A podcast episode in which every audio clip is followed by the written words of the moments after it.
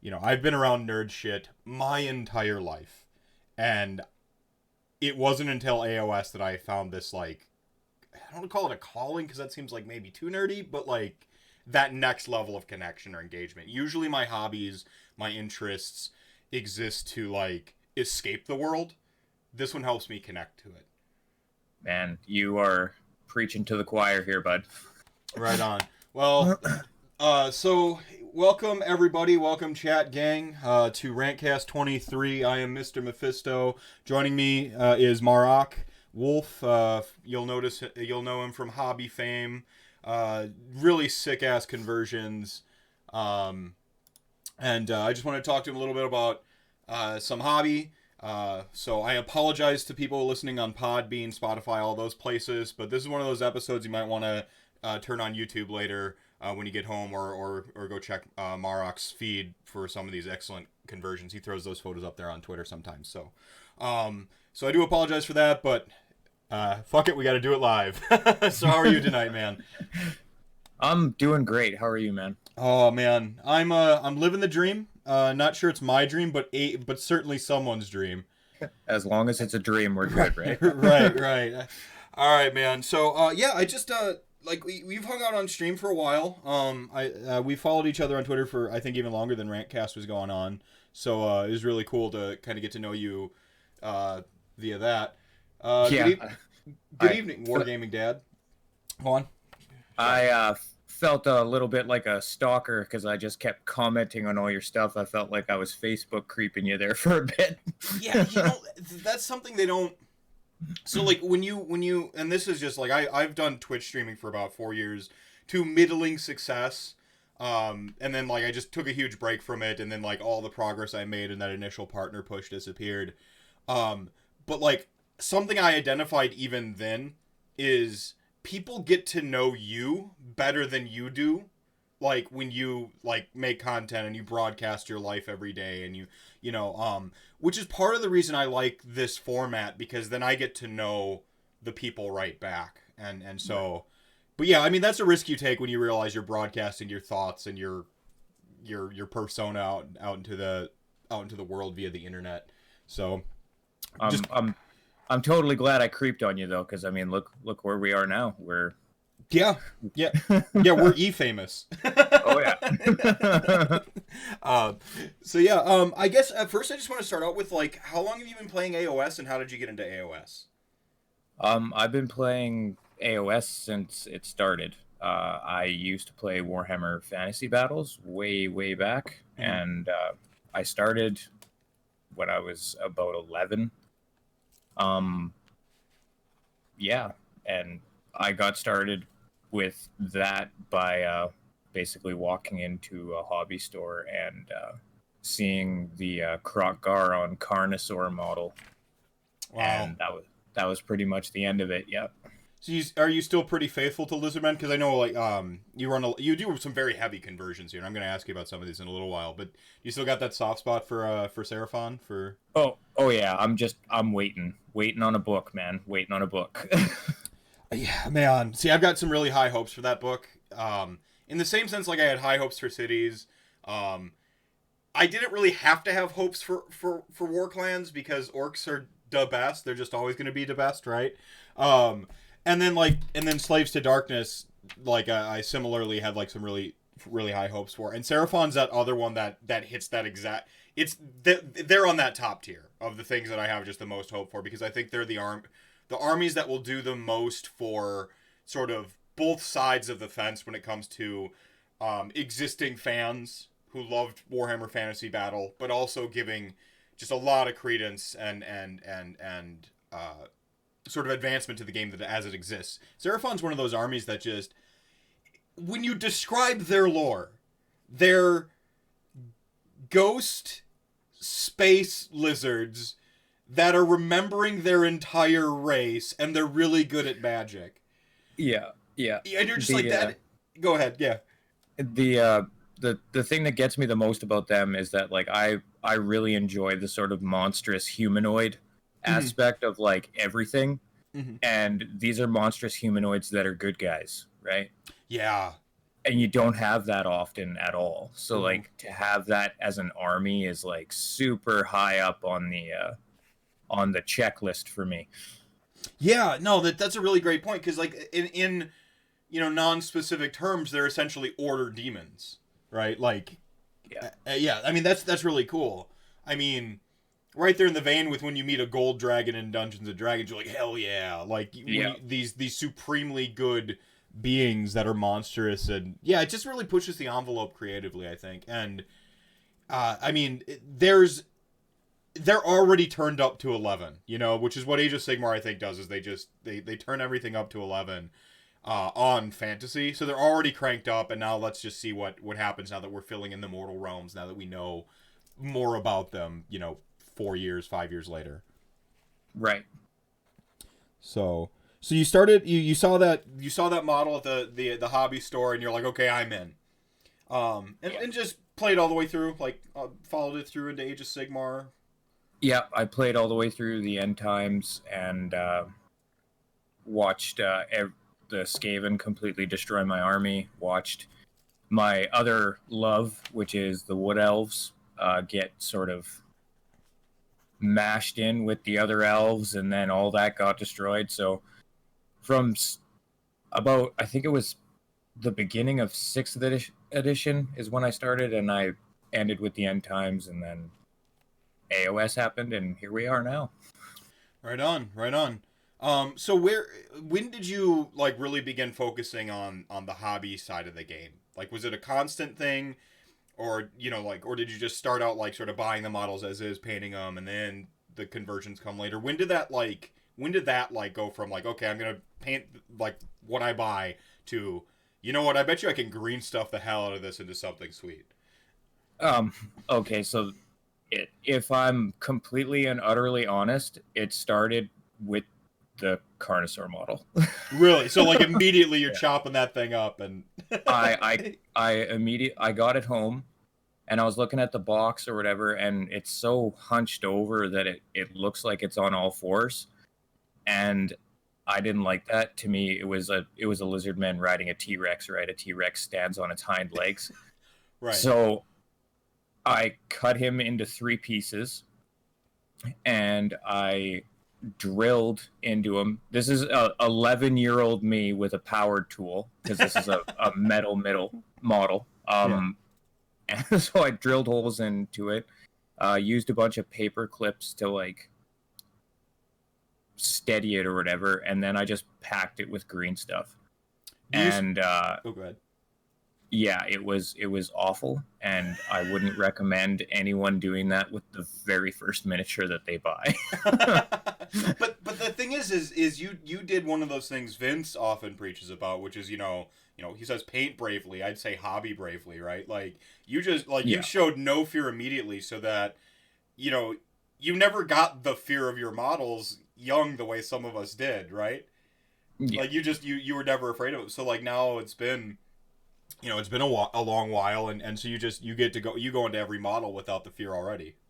yeah it's uh, like i said i wouldn't recommend doing that like especially like like it was birthday money so it's like you know it's whatever but but um like it was a $65 model at the time which was on the more expensive side of kits that you could buy at the time Right. Um, but but yeah, like I just and then I got yelled at because I wrecked my dad's hacksaw.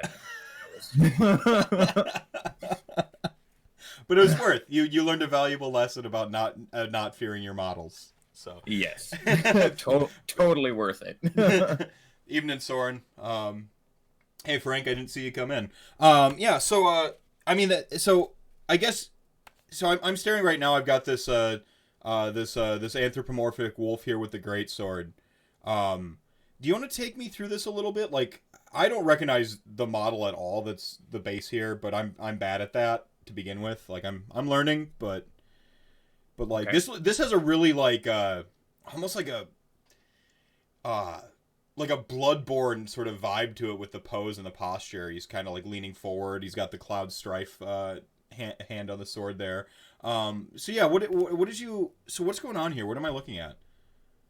Okay, so this is my beast lord with the sword of judgment. So I feel adequately judged with this sword. This this sword does D6 mortal wounds. Look at that.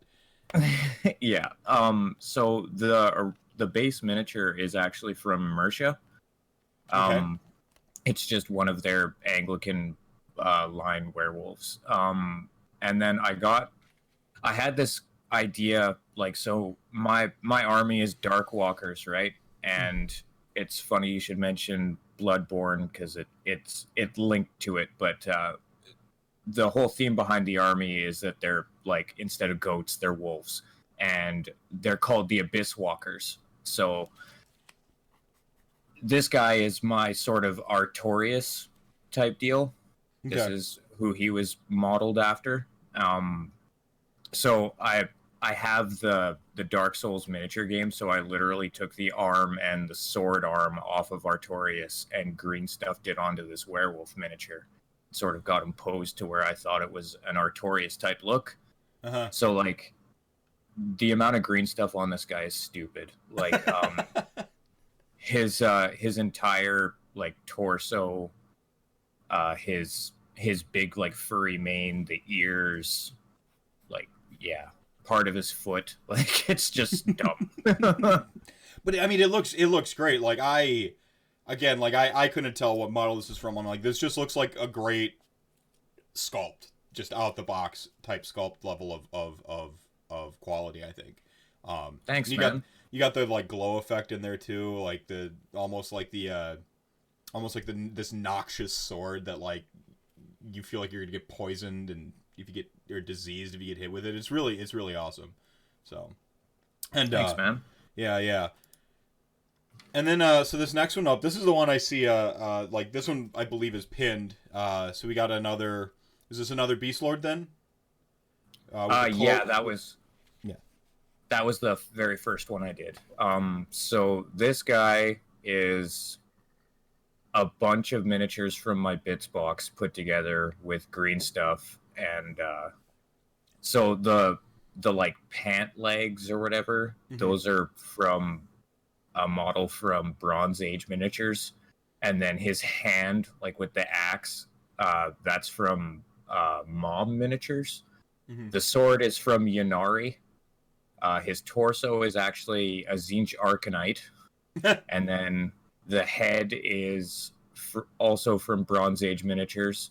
Mhm. And then the cloak is a Stormcast Eternals dude cloak, the uh, the Dracothian riders or whatever. Mhm. And then like I put that mask that he's wearing is green stuff. Uh, the cloak across the front is of his chest is green stuff. Uh, his arms and his feet are green stuff as well. And uh, yeah, Man, crazy. So you just you'll go to town with the green stuff to just really bring together these these these bits from from from alternate kits to really get them where you want them. absolutely, yeah. That is the key. Man, that's cool. So now we've got a uh looks like a lizardman Seraphon model. Oh yeah, yeah. This is uh, probably the one of my favorite Lizardman miniatures I've ever done. Besides uh, the the other one that's in here later on. Yeah, we'll, we'll Um, yeah. Uh, this guy is uh, about ninety percent green stuff. I want to say. uh, so, like, I had the the leg bits left over from the Carnosaur kit, and like the alternate tail from the Carnosaur kit, and I had uh, an alternative miniatures uh, Lizardman head in my. Uh, in my bits box and then i just kind of like connected them with wire and then green stuffed over top so this was pretty much an armature with the extremities added on That's crazy, man. And see, green stuff's not like if you, I don't know if, if, if everyone watching or listening has uh has ever worked with with green stuff before, but it's not like clay where you like you know I, I did uh you know independent study courses a lot in art. Um, you know, like when you're sculpting clay, a lot of times you're you're usually adding in a pretty direct manner or like taking away in a pretty direct manner. Green stuff you have to like really kind of like build it with a putty knife, and it's very particular. Or am Yeah, I I just find- am I just that bad with it?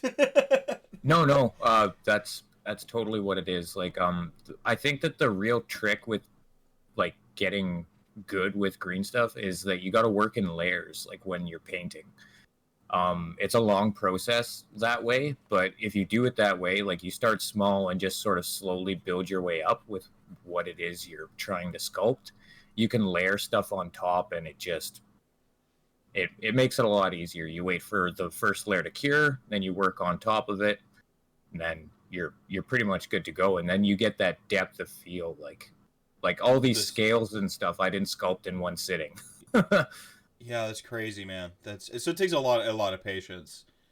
How how many uh how many how many uh, how many packs of green stuff do you go through in a month? on, Uh. on a like an average project. oh, on an average project, I'd say one. I get. Uh, hang on here, I got it in my hobby drawer here. So uh, I go to Green Stuff World and I get this big stick here, All right. and uh, this usually lasts me a couple of months. So Right on, right on. See now this guy, this next guy is stunning. This wolf here with uh, the base. Um, he's got this really like sort of uh, almost predatorial, mocking type stance. Um, Oh yeah, this this is my Doom Wolf. so instead of Doom Bull, it's a Doom Wolf. yes. That's awesome. This is awesome. So this guy, uh, this was when I was running Gavespawn when the the book first came out, and I was running the Minotaur with the Gnarl Blade. Mm-hmm. So this dude would run around and just ask shit questions. Do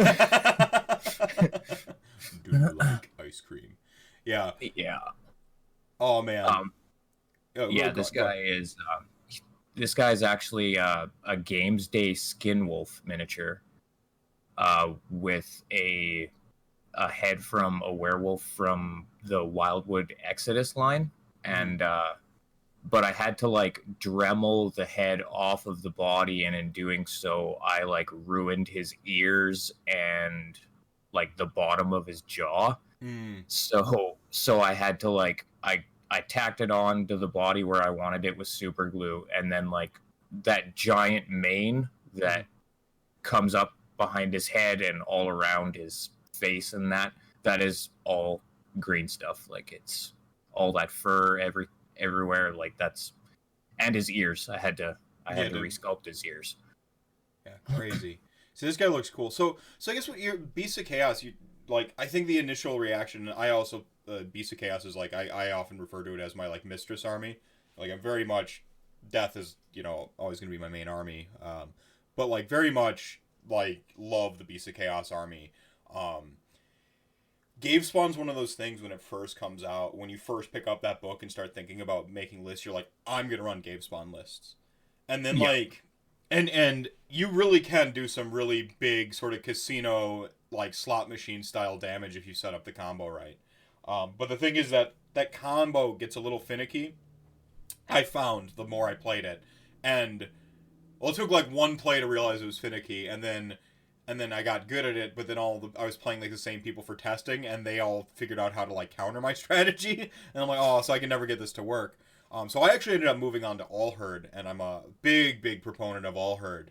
Um, I just you just play the game backwards and and uh, I mean you're kind of doing like the Seraphon style summon. Just every turn here's bodies, every turn here's bodies with all with All Herd, and that's kind of how you play it. Um, but you're you're on uh, Darkwalkers now.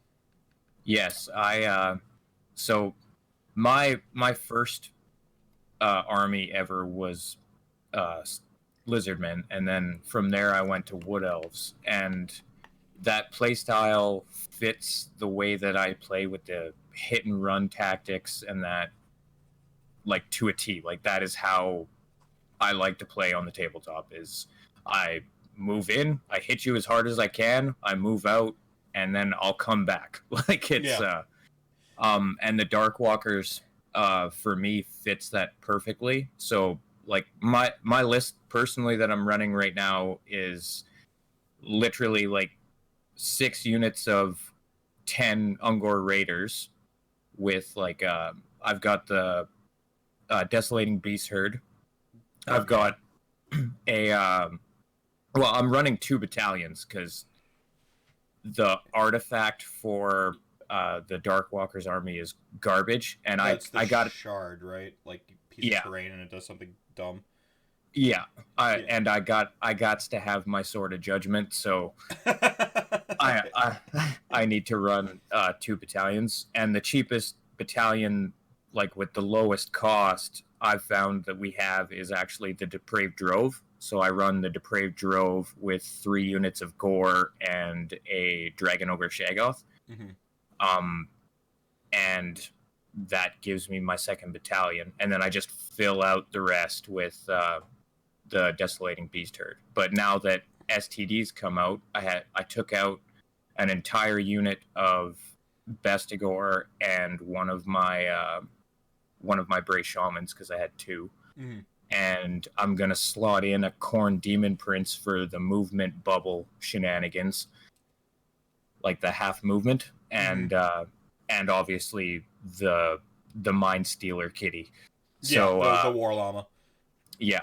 And uh so that's that's the plan there because it's already such a movement heavy army. Like Very much so. the the amount that I move around the board is actually ridiculous. Mhm. And like teleports and shit aside. But now I've got a Shagoth with hail, Hailstorm that's going to have your run, charge, and move. And then now I have a Demon Prince who's going to have your run and charge. And it's, or your run and move, sorry, not run and your charge. But uh, Yeah. so that's added, plus the llama making you strike last potentially. It's just, uh, and I always take the palisade as well, just for that little bit of insurance. But uh, when I'm when I'm summoning, I literally just summon warhounds, and they act as a screen for whatever I need them to at the time because they're just they're so fast. It's like, yep, okay, well I need to get here, so uh, a 16 inch move, whatever. Like Yeah. it's just yeah yeah. there i i um when i actually actually like getting to to debates about Ossiarch bone reapers that i've had to get into on the internet lately. Um people will say like oh they're really fast because they can go seven inches and i'm like you have no idea what speed is. Seven inches of, of just move seven and then maybe make a charge with no rerolls for that charge is trash movement. But beasts Yeah. of chaos if you want to like beasts of chaos are blazing fast. Like it my depraved drove the the one time I played that game with a with, took my beasts as depraved drove and I you know used my uh, Cygor as a proxy for a keeper's secrets and stuff like that. The one game I played, it was something like almost like twenty inches of guaranteed teed threat.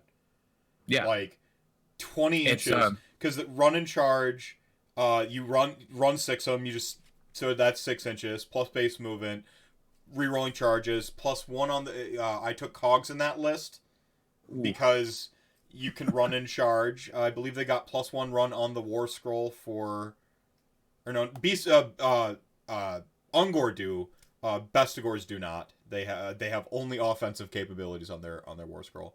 Um, but I think uh, man, it was it was it was blazing fast. It's been a while since I've had to run the list, but I'm just like, I you can backline deployment me and I, and uh, I will be in your face.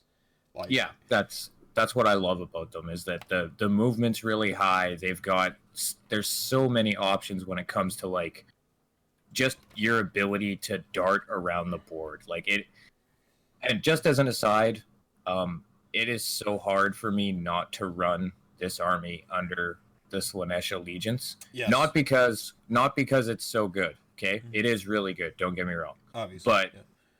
Godseekers has a command trait called Trail Sniffer, and like the the narrative guy in me with an army of werewolves, it is so hard to not take that that fucking army that, Yeah. like under that allegiance just because of that. Yeah, yeah. So like you have these werewolves on like the they're actually like out hunting and like uh, like yeah, that's really cool. No, I ran as God Seekers as well for the God Seekers uh movement again. Like my uh, my depraved drove.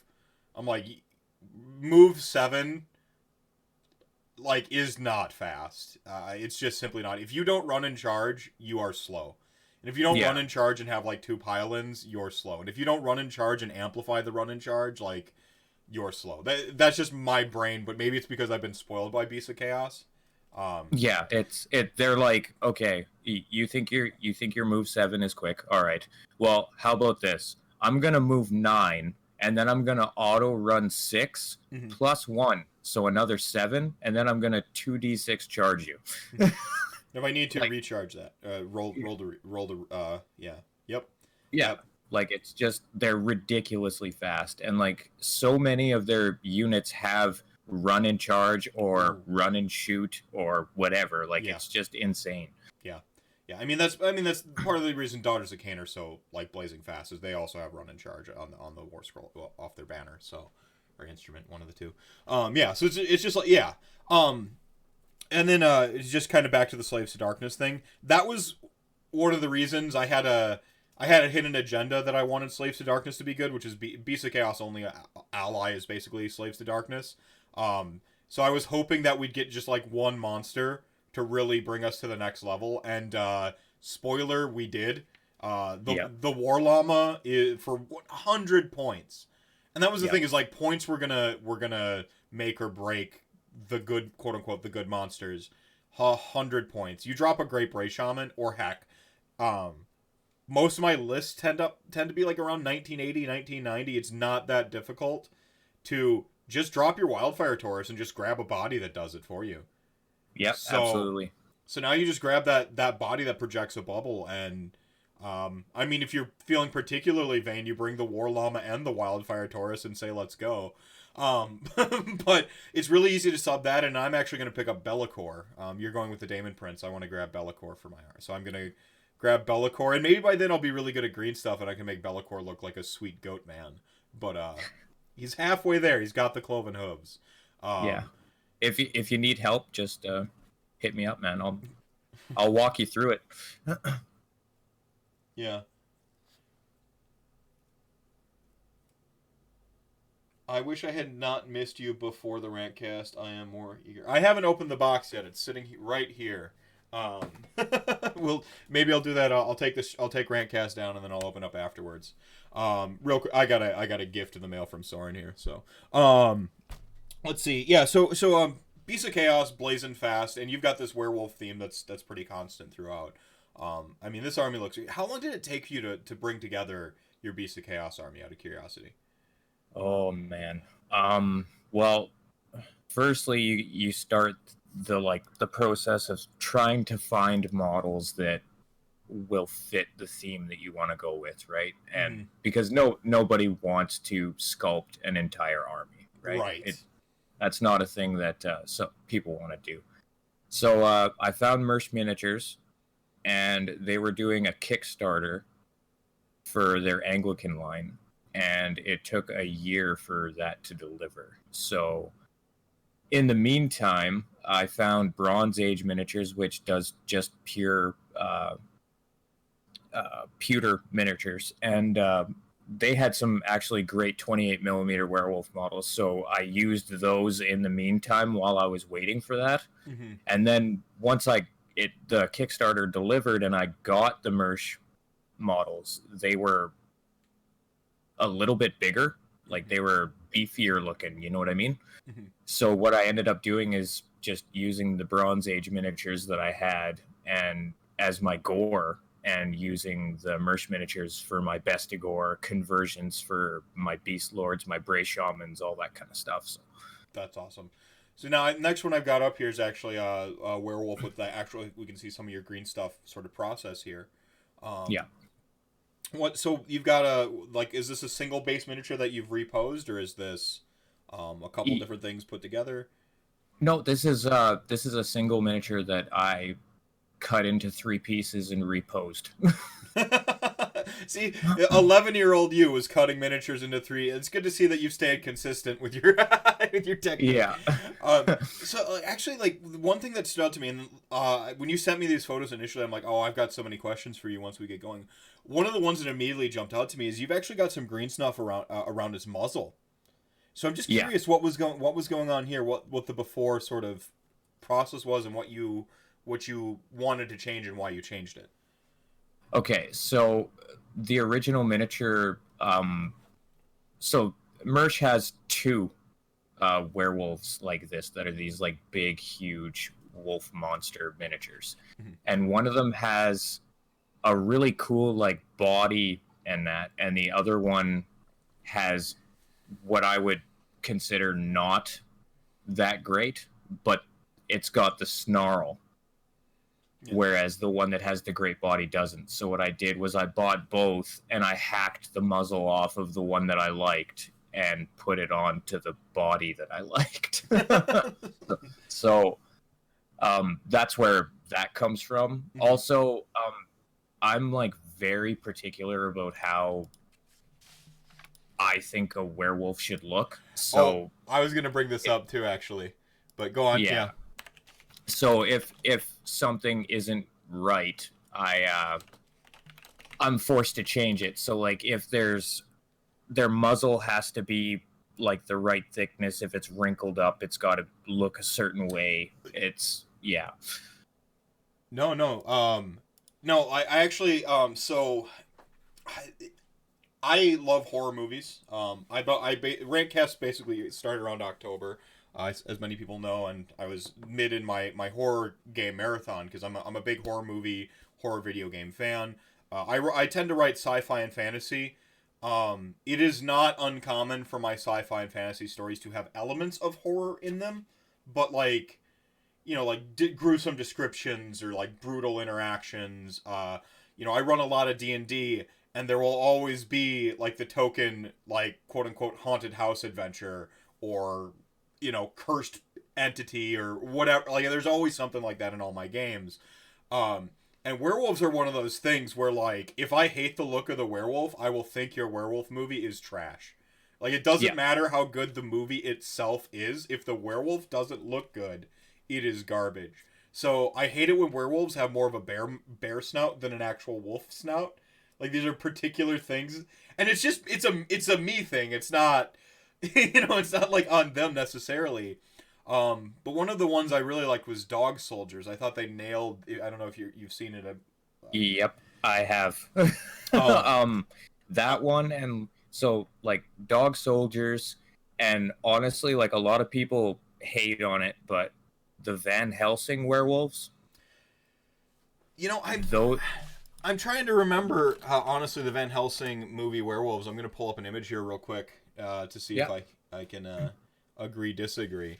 But yeah, uh, are those your two like go to? those are my two like go to like this. Okay, this is what this is supposed to look like. Yeah, that's not bad. So uh, like um, I like more. See, I, I like them when they've got that sort of like. Uh, I like the the sort of like elongated like. The Limbs. not not the gray one, the black one. The black one's where it's at. the black ones. where it's- William. Yeah, William from uh, Underworld is the right type as well. Like that's that's almost there. The ears are in the wrong spot. The ears are in the wrong spot. See, you gotta you Yeah. gotta have fur too. Like is one of my things. I hate it when they don't have fur. Um, Yeah. Like your werewolves gotta have fur, man. yep. I don't want to see skin, boy. See, the, the, the these are they're just uh Van Helsing is fucking awesome. Who shits on that? You know, Van Helsing wasn't that bad of a flick, by the way.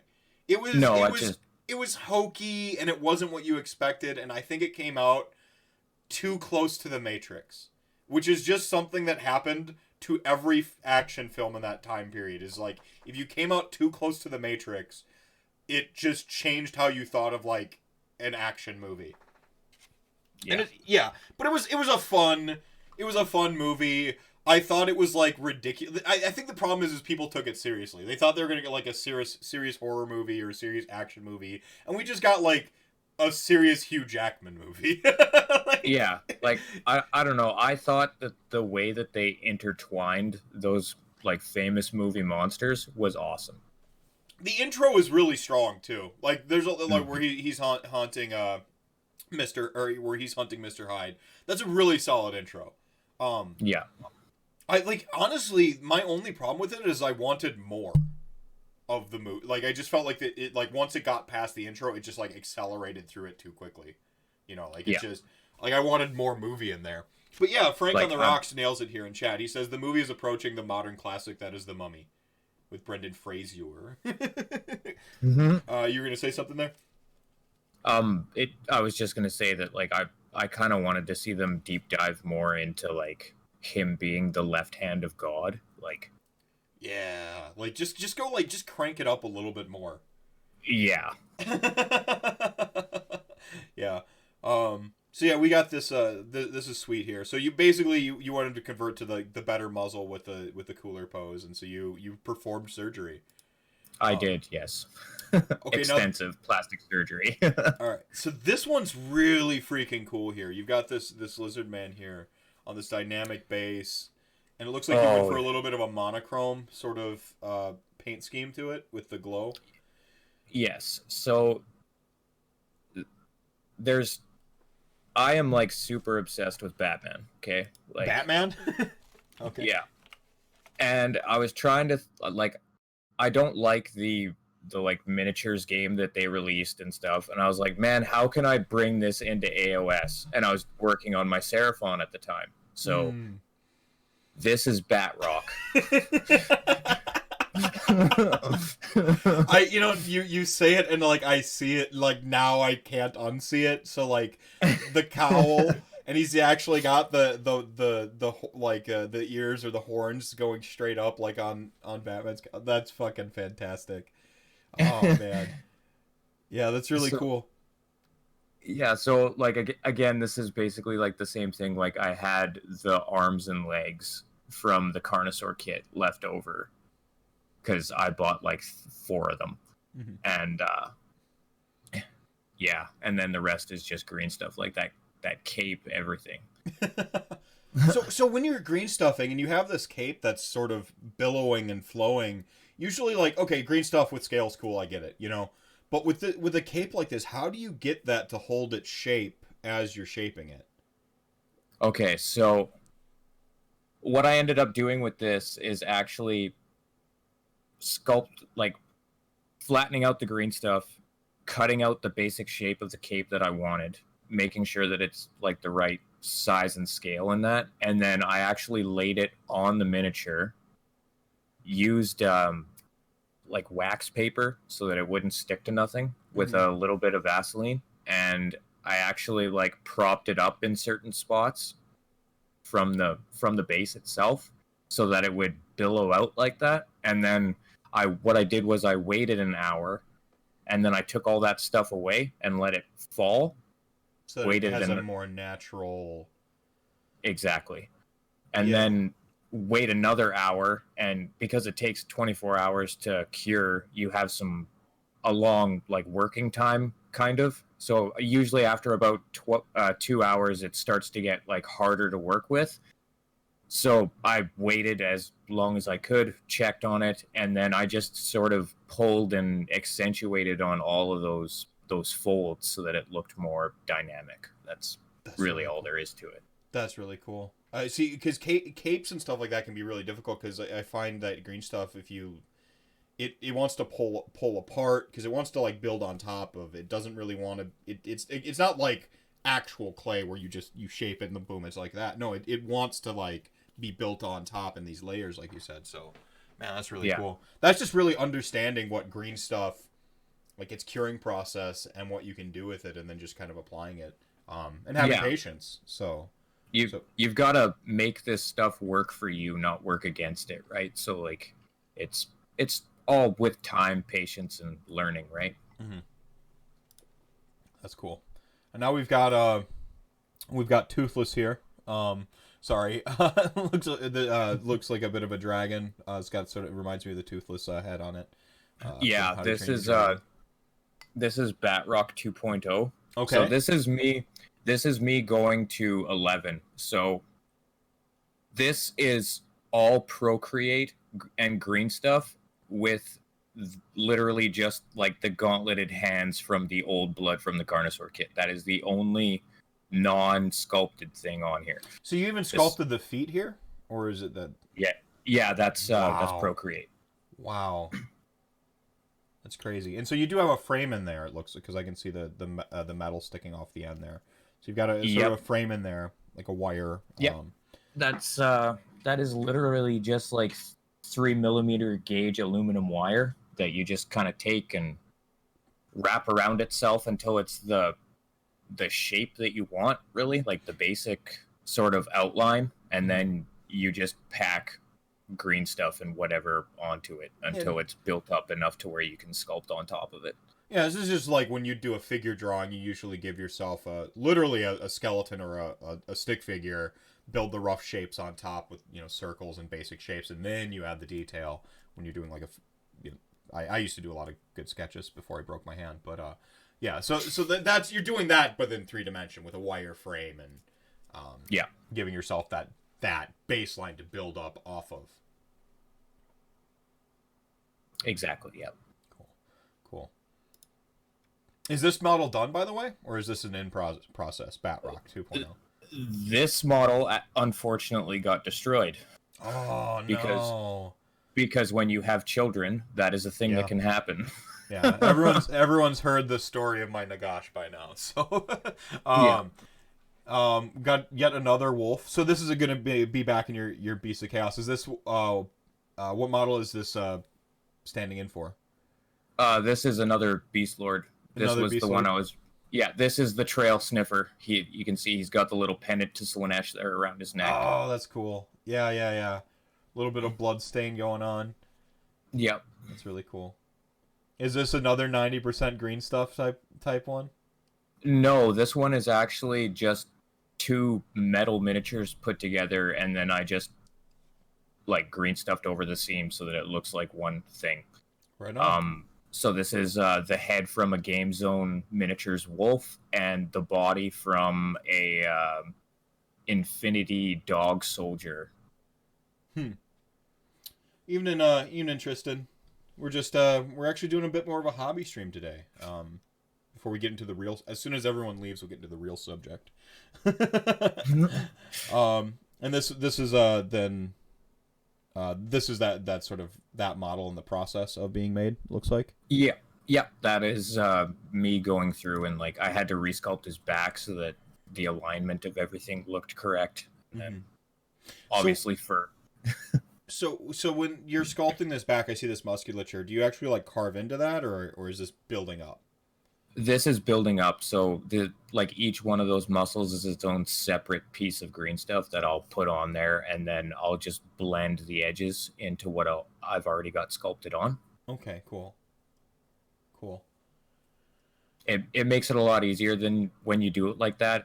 Uh, if you do it by like trying to carve it in there, I find that green stuff will. Uh, it's almost like cutting rubber when it's cured. If you go to carve it, it's it's literally like cutting a tire. It's uh, it's got like these sharp edges that'll show up afterwards. It's just so much easier just to put your your little pieces of green stuff like start small and build your way up. Mm-hmm. Cool. So if you if you had like just three tips for somebody who wants to start getting into like like really green stuffing, um, like you know, where would you suggest they start in their process, and then what are the tips in like working with it you'd give them? Um, I would the process that I would start with is just simple gap filling, like practice gap filling with uh, with the green stuff. Use uh, like convert a miniature, make the gap huge, make make you work it right. Um, and then uh, other than that, tips that I would give is uh, get yourself some silicone sculpting tools and some some Vaseline, and remember that uh, water is your friend. Um, water, like just dipping the end of your tool and sort of wicking it off on your thumb like you would a paintbrush, is going to stop your your sculpting tool from sticking to the green stuff because that's one of the properties that it has is it's a very tacky material.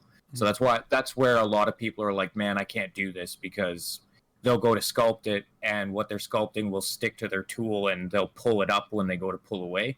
A little bit of water stops that. So just remember use water. Use water. Right on. Yeah. Oh man, cool. So I, I think that's that's that's pretty useful. So I don't um man, so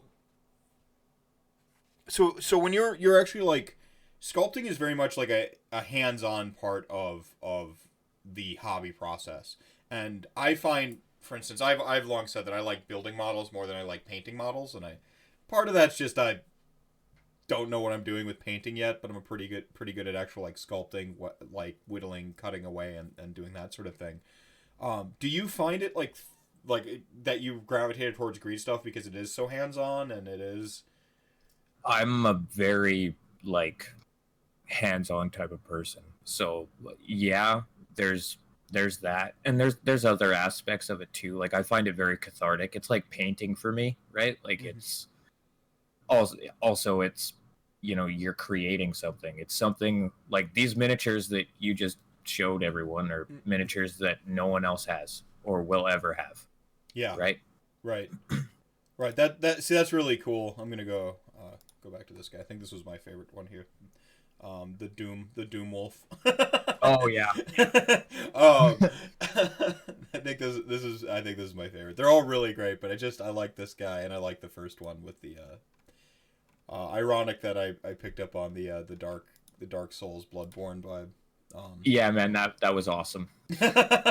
um, It was like proof of concept achieved. Yes. yeah, yeah. I mean, eh, you. I mean, that's the thing is like you have to have people with that like Venn diagram overlap of play Dark Souls and or Bloodborne and also minis. So like a lot of these mini lines you talk about, like I'm I'm so the actual minis aspect. Uh, a lesson Soren learned early on is like he'd ask me like, "Well, what do you think's going to be to start collecting boxes?" I don't. They're going to put models in it.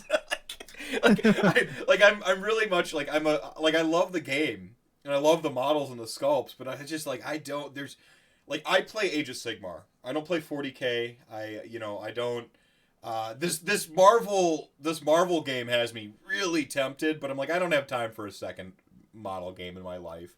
And even with uh with Warcry, I know that like anytime I would have time to play Warcry, I would just rather play Age of Sigmar. So like I, I'm very much like focused in on Age of Sigmar and stuff. But there's this whole other world of of minis and models out there that if you just I think as you get into the actual crafting and and and and painting that like and you just want models to consume there's this whole other world out there Right. Um, Frank has asked a question in the chat here. I just want to quickly touch on. Uh, yeah yeah Why green stuff specifically over, say, Milliput or Epoxy Sculpt or Procreate?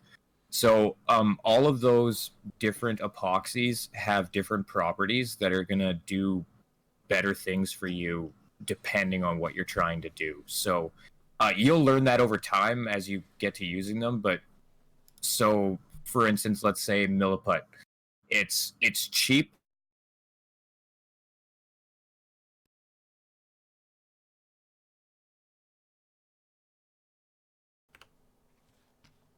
Uh, yeah uh, Um, hang on we dropped the call there turn your camera back on Okay. the, the joys of doing it live folks right on.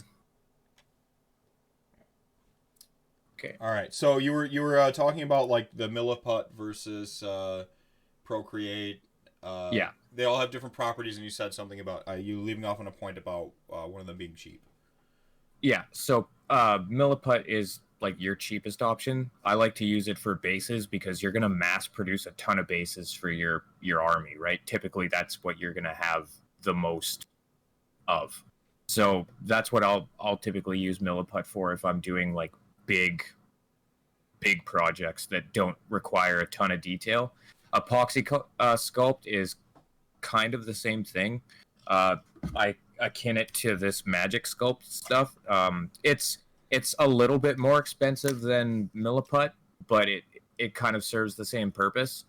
Um, Procreate, uh, that stuff I use on the regular, and I'll use that for stuff that has hard edges. So like armor plates, that kind of stuff. It holds a harder edge than green stuff does. So if you're sculpting weapons or armor or that kind of thing, that's what I'll use Procreate for. It's also really good for building up your armature before you sculpt over top with green stuff, just because it it cures like rock hard, like really really hard. Um, and then green stuff is just great for detail work. Like it's it's just amazing at holding detail, and that's that's why I use it more than the other one.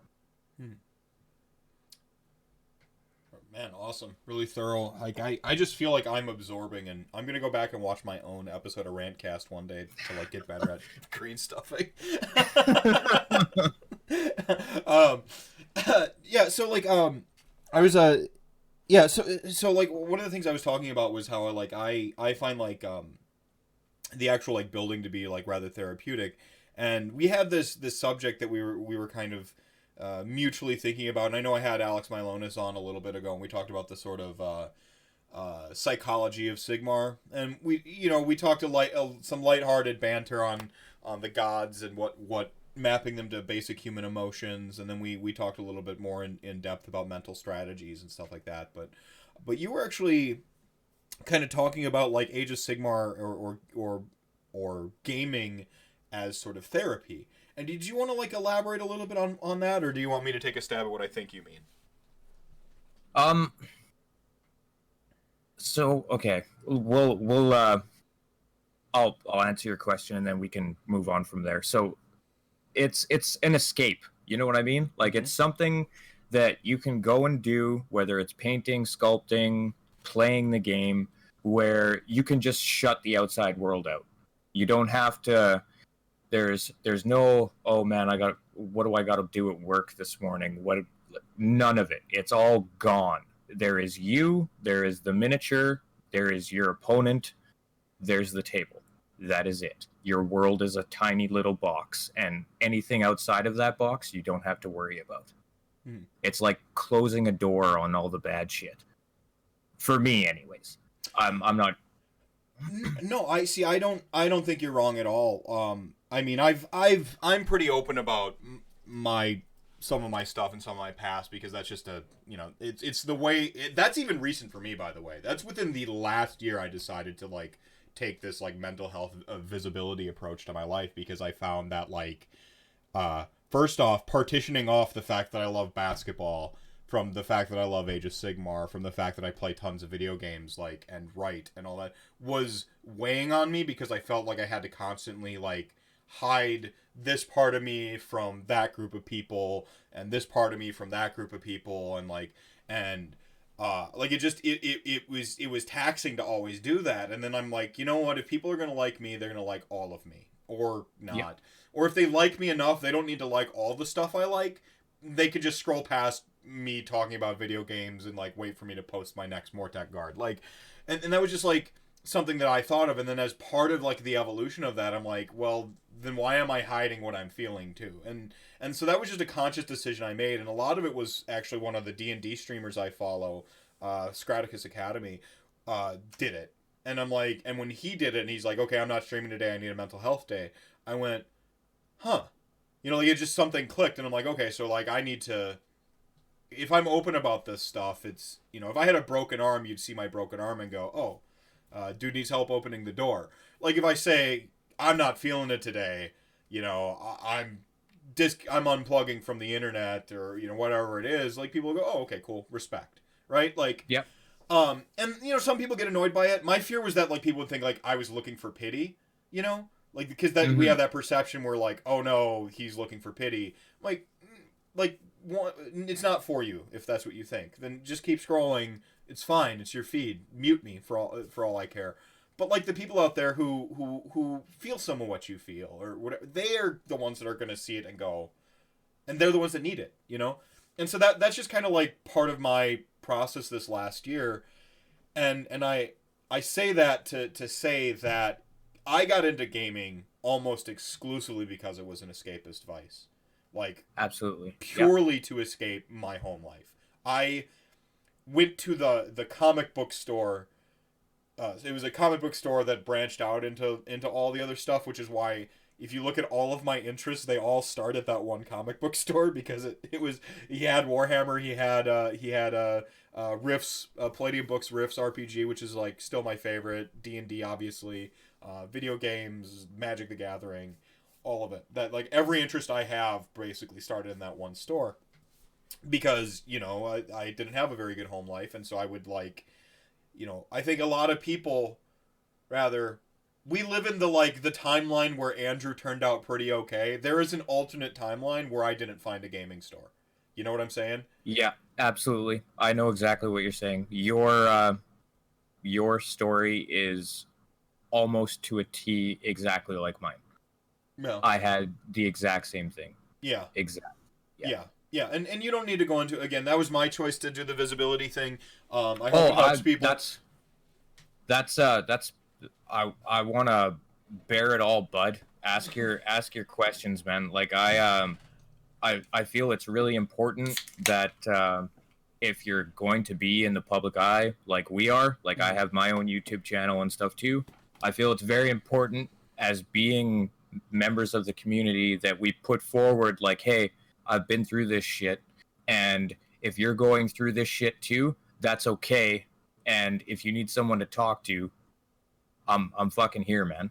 Right like on. you're not you you are not alone. So um yeah, so like if we're about to get into the rant heavy shit right now. So um Yeah. if you guys are are ready for this, I'll uh I'll I'll tell you my story, man. Fucking Right. from from start to where we are now.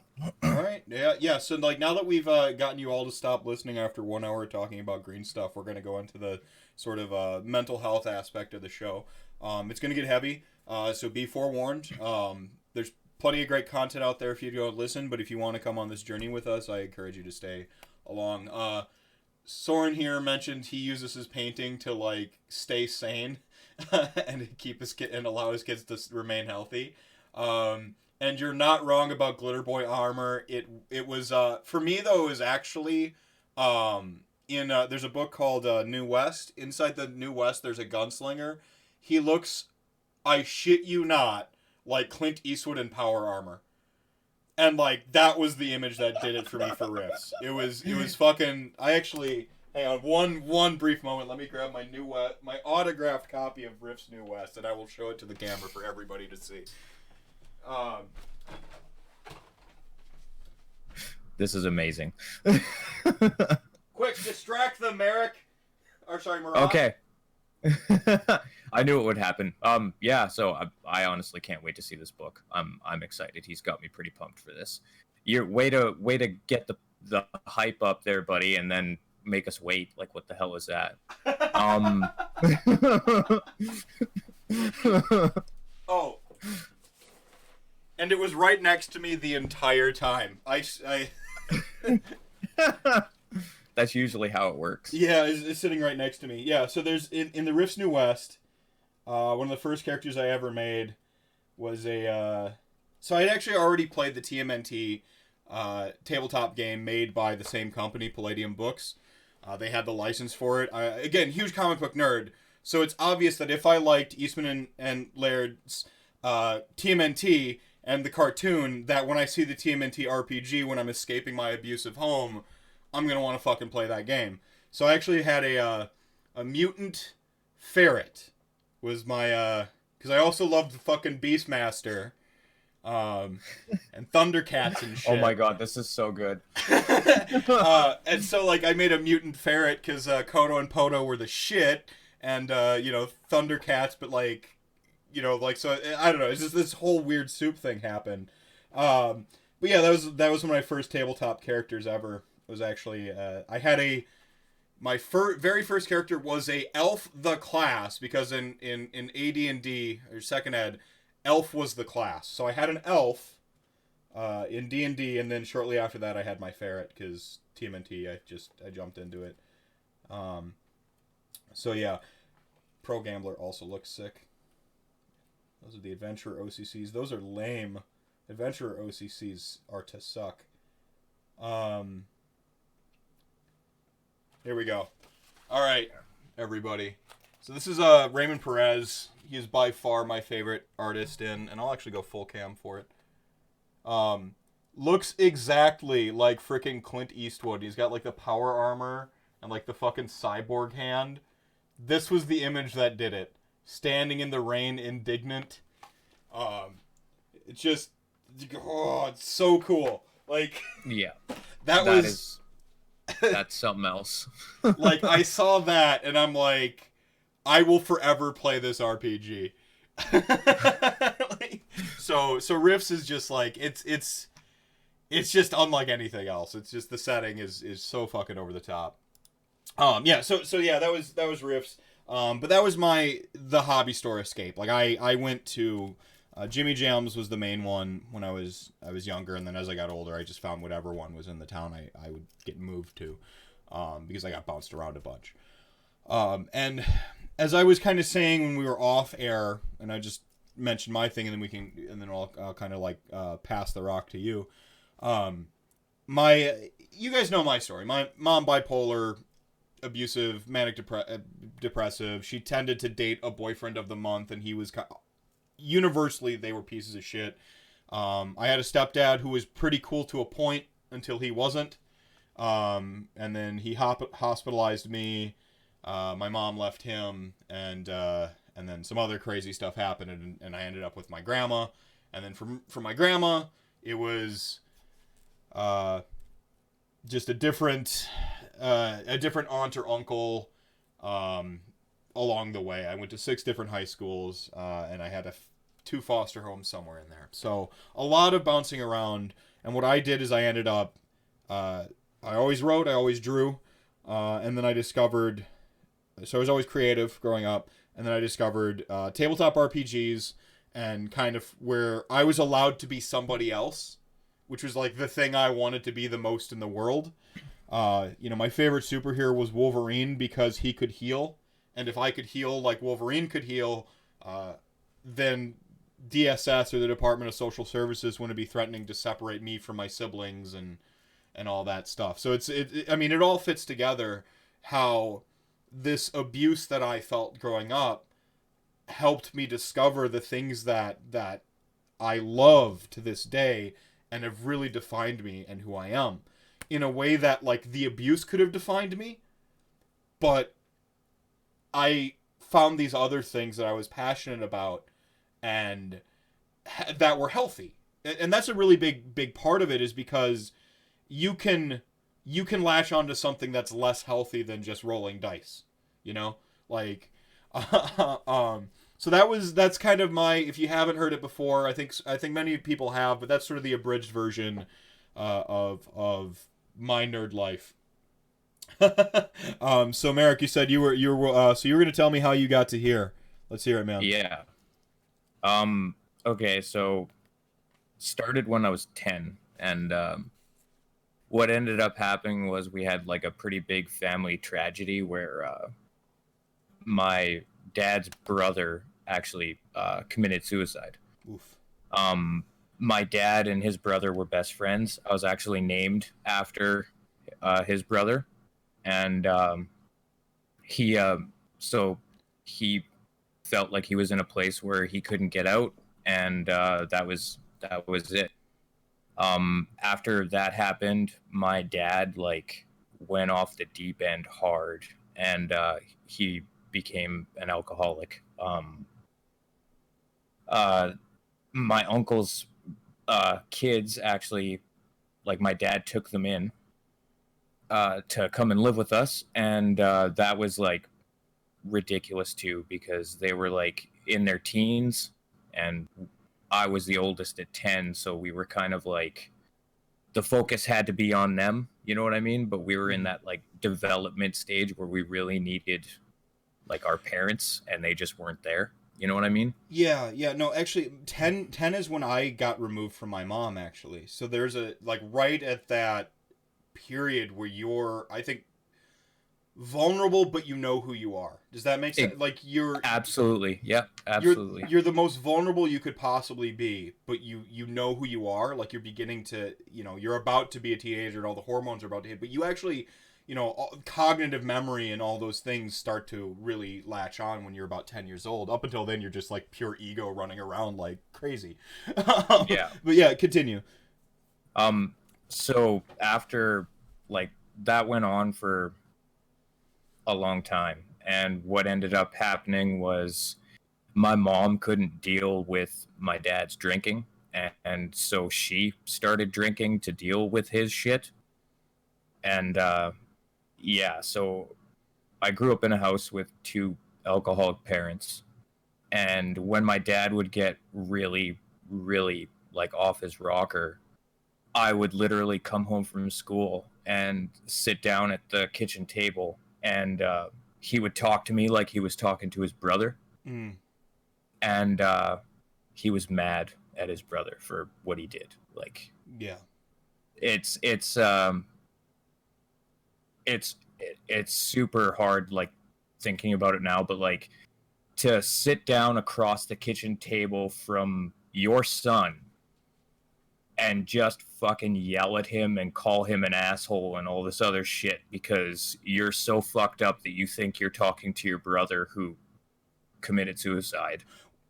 Well, and I mean, you're you're named after him and everything, so you were Yeah. like you were primed to be a surrogate for all of his rage. Oh, oh yeah, like it was it was and like all all of that shit led to like a slew of other things like I I didn't learn to drive until I was 20 because I had no one to teach me like all of this shit. Like it just it just spiraled into fucking everything. Like I, I almost got kicked out of school because I was getting into fights all the time because I was so fucking mad Yep. that my my dad was like I was dealing with all this shit at home. I had two like extremely close friends, and uh, it, I couldn't have them over to my house to hang out and play D and D like we would always do. Uh, like they they couldn't come over because it was fucking embarrassing. Like it, Yeah. you you'd come up out of the basement and you'd go upstairs to grab grab a drink or something out of the fridge and your dad's fucking passed out at the kitchen table. Yeah. like it's like how the fuck do you explain that?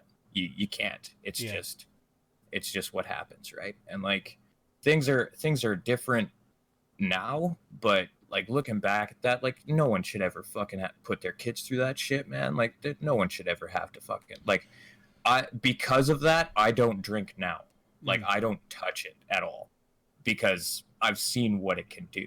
Yeah, um but yeah like so it it it started with all of that shit. And then like i would constantly go over to my best friend's house. And uh he was like hey man like uh i'm i'm gonna try and put a d&d game together. Like can you did you want to try this or whatever? It's like uh you you mean i don't have to be me for fucking eight hours? Yeah absolutely i want to fucking do that. So it, it started with that and then we weren't really um, like good at it at the time so we had like a board and we had like dice that we would use as our guys and eventually it went to miniatures and at that point when i walked into that game store and saw that Kroq-Gar model on the fucking shelf a year after all this shit had started hmm it was like holy fuck that's that's amazing and i bought it and some paint and i fucking went home and i hacked that model to pieces and, and put it back together Well, I, and yeah go ahead well, there's almost like a metaphor there, where like you're you're you you bought this model and you you hacked it to bits and you put it back together. It's almost like you're kind of re, perhaps in a sort of metaphoric sense rebuilding yourself in that moment. You know? Oh man like you that is probably hitting the nail on the head.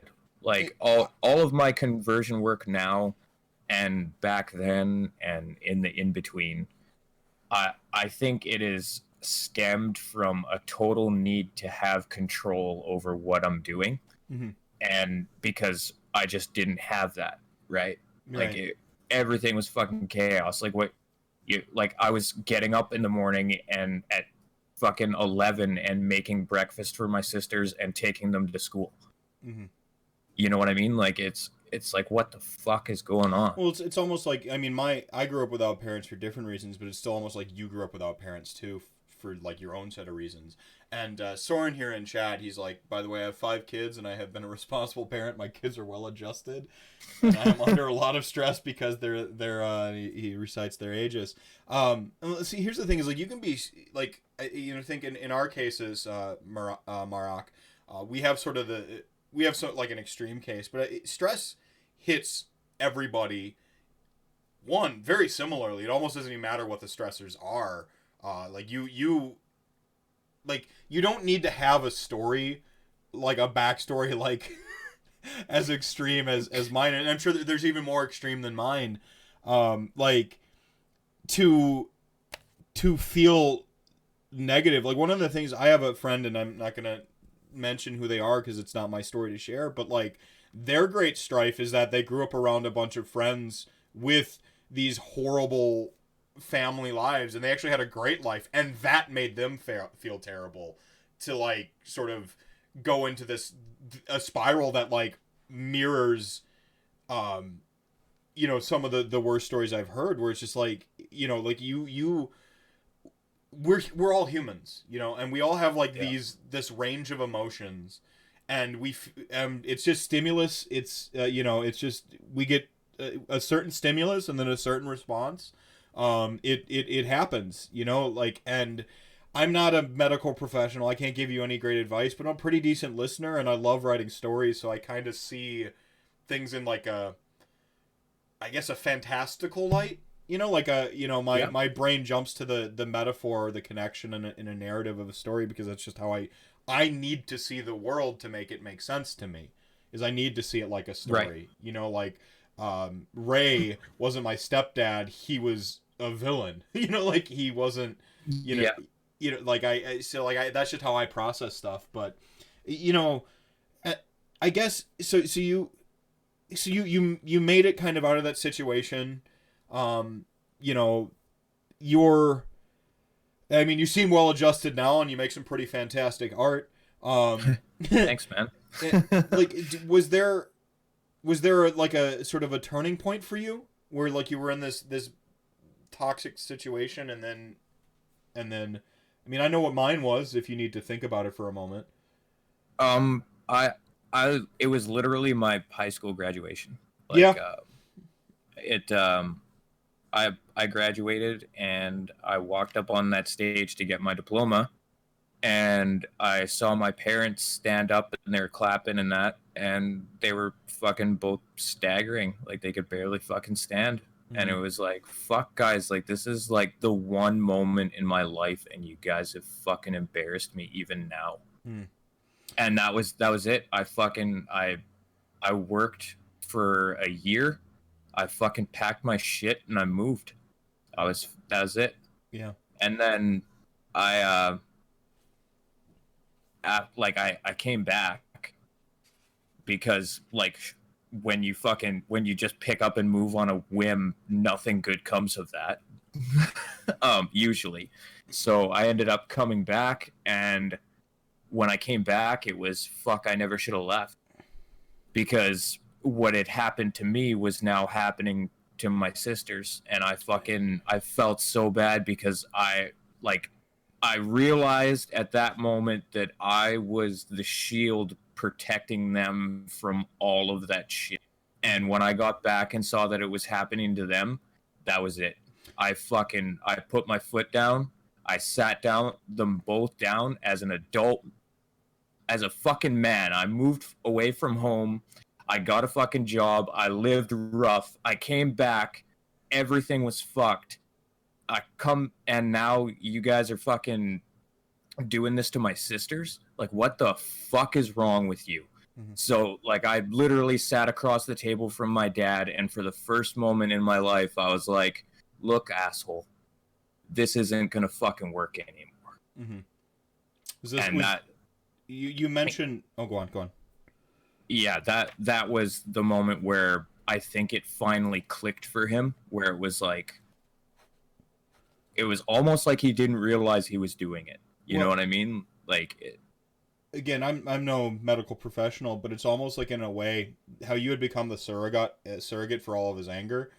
You might have also kind of then become that that almost like yeah a man and his kid, but then also you might have like kind of like absorb the power from from your uncle and and and you know become that sort of voice that guiding voice he also needed when his brother was removed away. You know what I'm saying?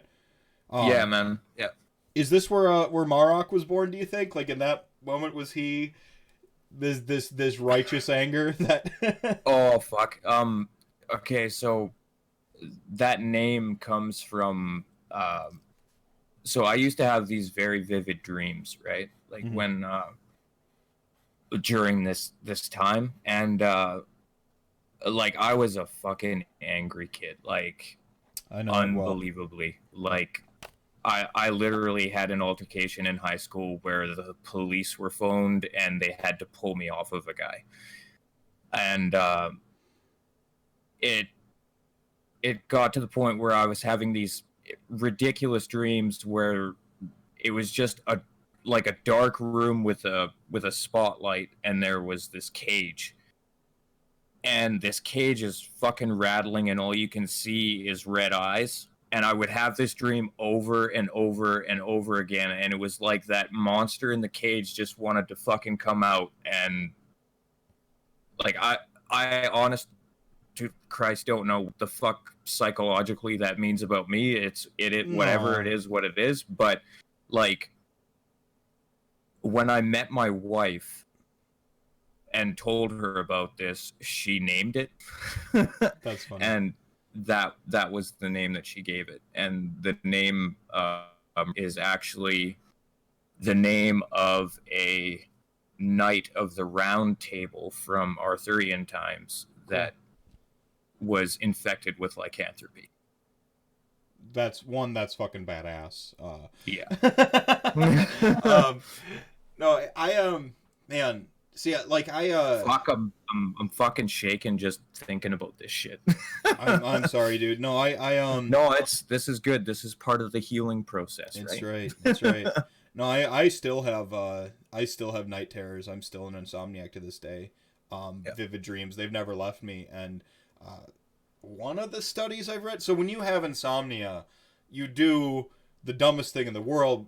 You stay up really late at night reading about insomnia.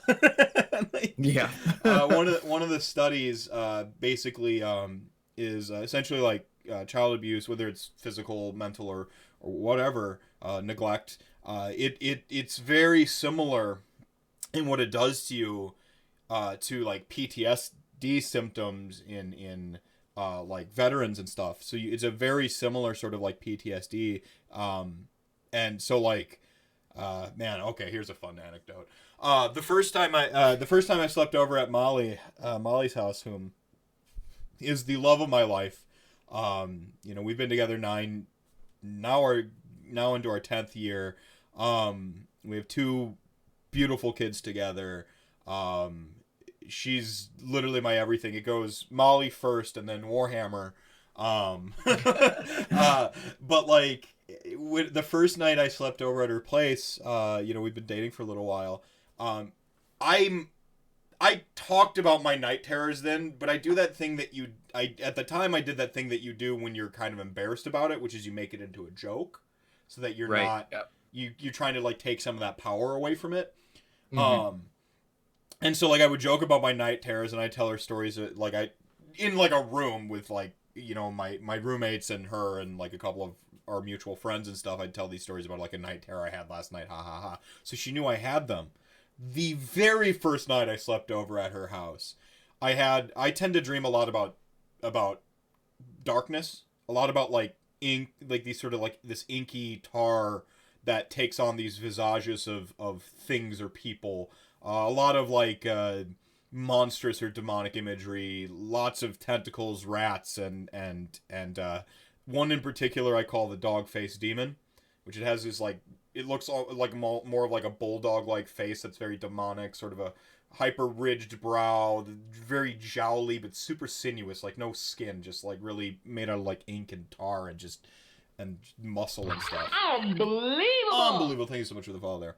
Um, so the, so a lot of these like really heinous imagery. So that particular night, uh, I had a dream that like the co- blankets had become rats, and naturally my pillow is king rat. So I roll over in bed and I start just wailing on the pillow, and she's just sleeping right next to me, and she wakes up, and she just goes, "Night terror," you know, and like I'm mid blah, and I'm not, you know, I'm not, I'm not fully awake and Yeah. and then like I come to gradually, and she's just like night terror, and I'm like, yep, and she just like rolls back over, goes to bed. I'm just like, I'm gonna marry this woman someday.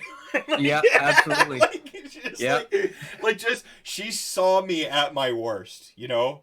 fuck man Like, we are so we com- are so like alike like this is fucked up like i i had a very similar thing happen with my wife and we've been married for 10 years and like Jesus Christ, like this is fucking retarded. Well, well, that's, that's the thing is like Molly, um, she's like, she's seen me at my worst, and she and she and we've been through the worst together, and it, it's just like, like I, I previous like relationships and stuff like that. It's like y- you gotta find somebody who like resonates with your type of crazy.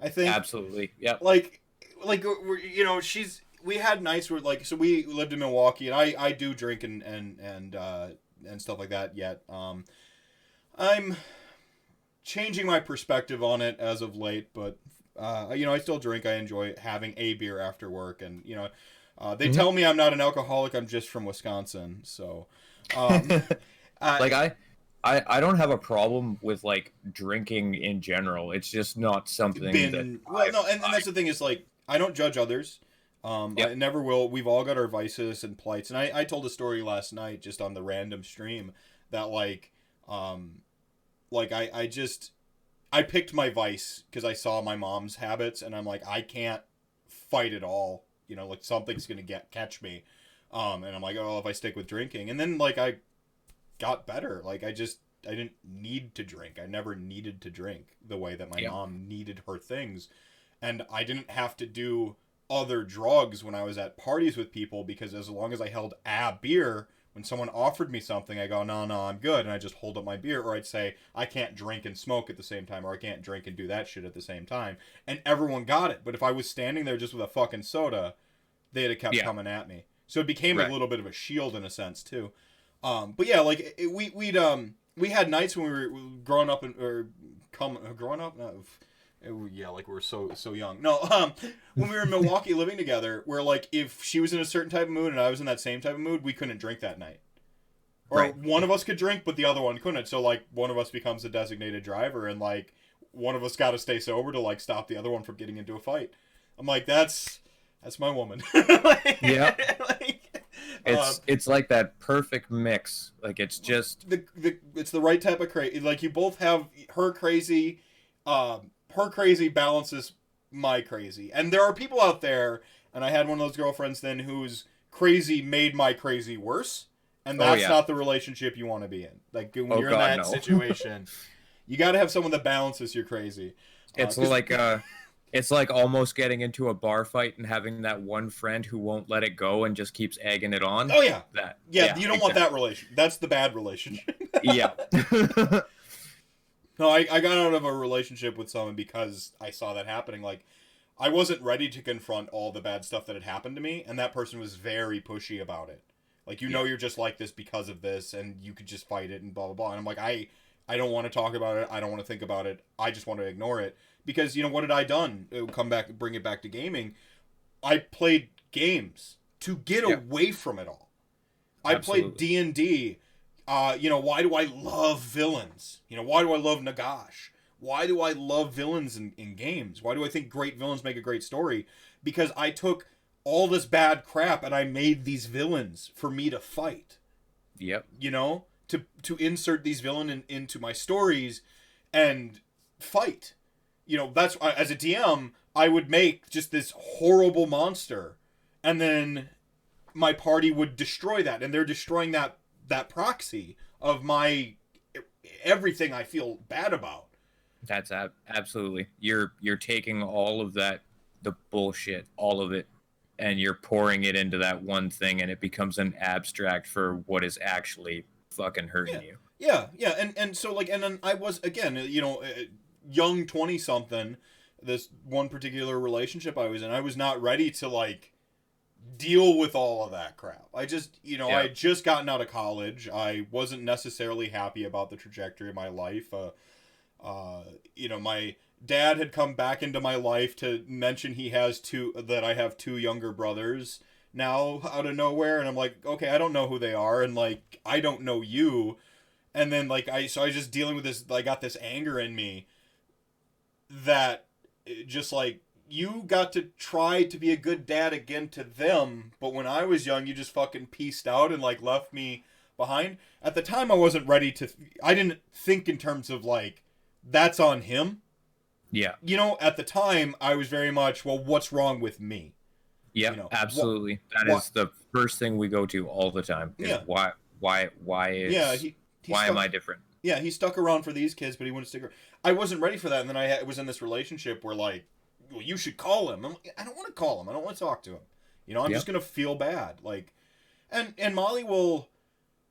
She'll also push me, but she again, it's it's it's not that like enhancing my crazy. It's the the compensating for my crazy. Like if I'm being neurotic, she she catches me and she can correct me, or if I'm not being driven enough and I'm like I'm gonna go play a video game because I feel like shit today and I just I don't want to deal with anybody. She goes, well, you know what's wrong, and like she she says this is her words now, not mine. She says I can tell by your mood if it's a leave you alone and let you play a video game or get you to take out the trash. like, like like it's just, like type mood. It's so like you know like uh, but that's just yeah. I mean that's just you know, and I didn't like. How do I put this? It wasn't because she fixed my crazy by any means. At the time I met her, I was finally dealing with my crap and comfortable with who I was. Um, Yeah. You know, making fun of my night terrors, but I was at least talking about. And one of my friends, Sam, I, I talk about him from time to time. He's this, my Sylvaneth player friend. Um, he um, he uh, he. I've known him since the sixth grade. He didn't know I was an insomniac and had night terrors until we were twenty something. I Yeah. told I told him story like he had a, this dog named Merlin, a, a huge sheep hound, um, and uh, and uh, I had the a night terror one one night sleeping over at his house where where the sheep hound was floating above my bed with its eyes glowing red, telling me to join him like fucking, like uh fucking uh the son of Sam Killer or whatever, like eh, you know, and I like and I told I joked about it the next morning. But like that was like the testing the waters. Can I tell him I have like really bad weird dreams, or not? And then like it just became a meme, and we joked about how his like his uh his dog is an alien intelligence from Rifts, and it's it's got you know it's it's it's here like try, like magic's not uh the Earth isn't magical right now, so like it's it's forced to take on a mere mortal form and. Uh, man, I'm so I'm so glad that like you you can twist it like that. You know what I mean? Like it's that is a a good skill to have.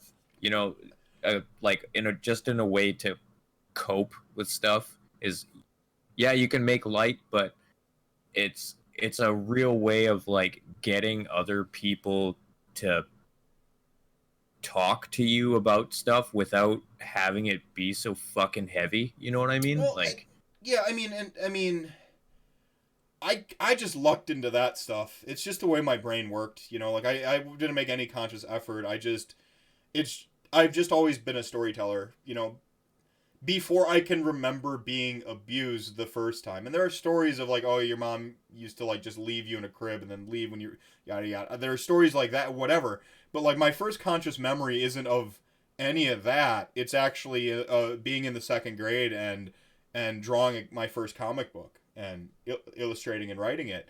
That was the first thing I ever wanted to be was a writer and a storyteller. And as I got older, that always stuck stuck with me. And so I've just always characterized the world uh, with stories and uh, you know like models. I like I look at when I looked at this model here, I see it the way it's like lurking. It almost seems to have like sort of this mocking look, like it's you're you like like I can see this story unfolding because that's just how I see it.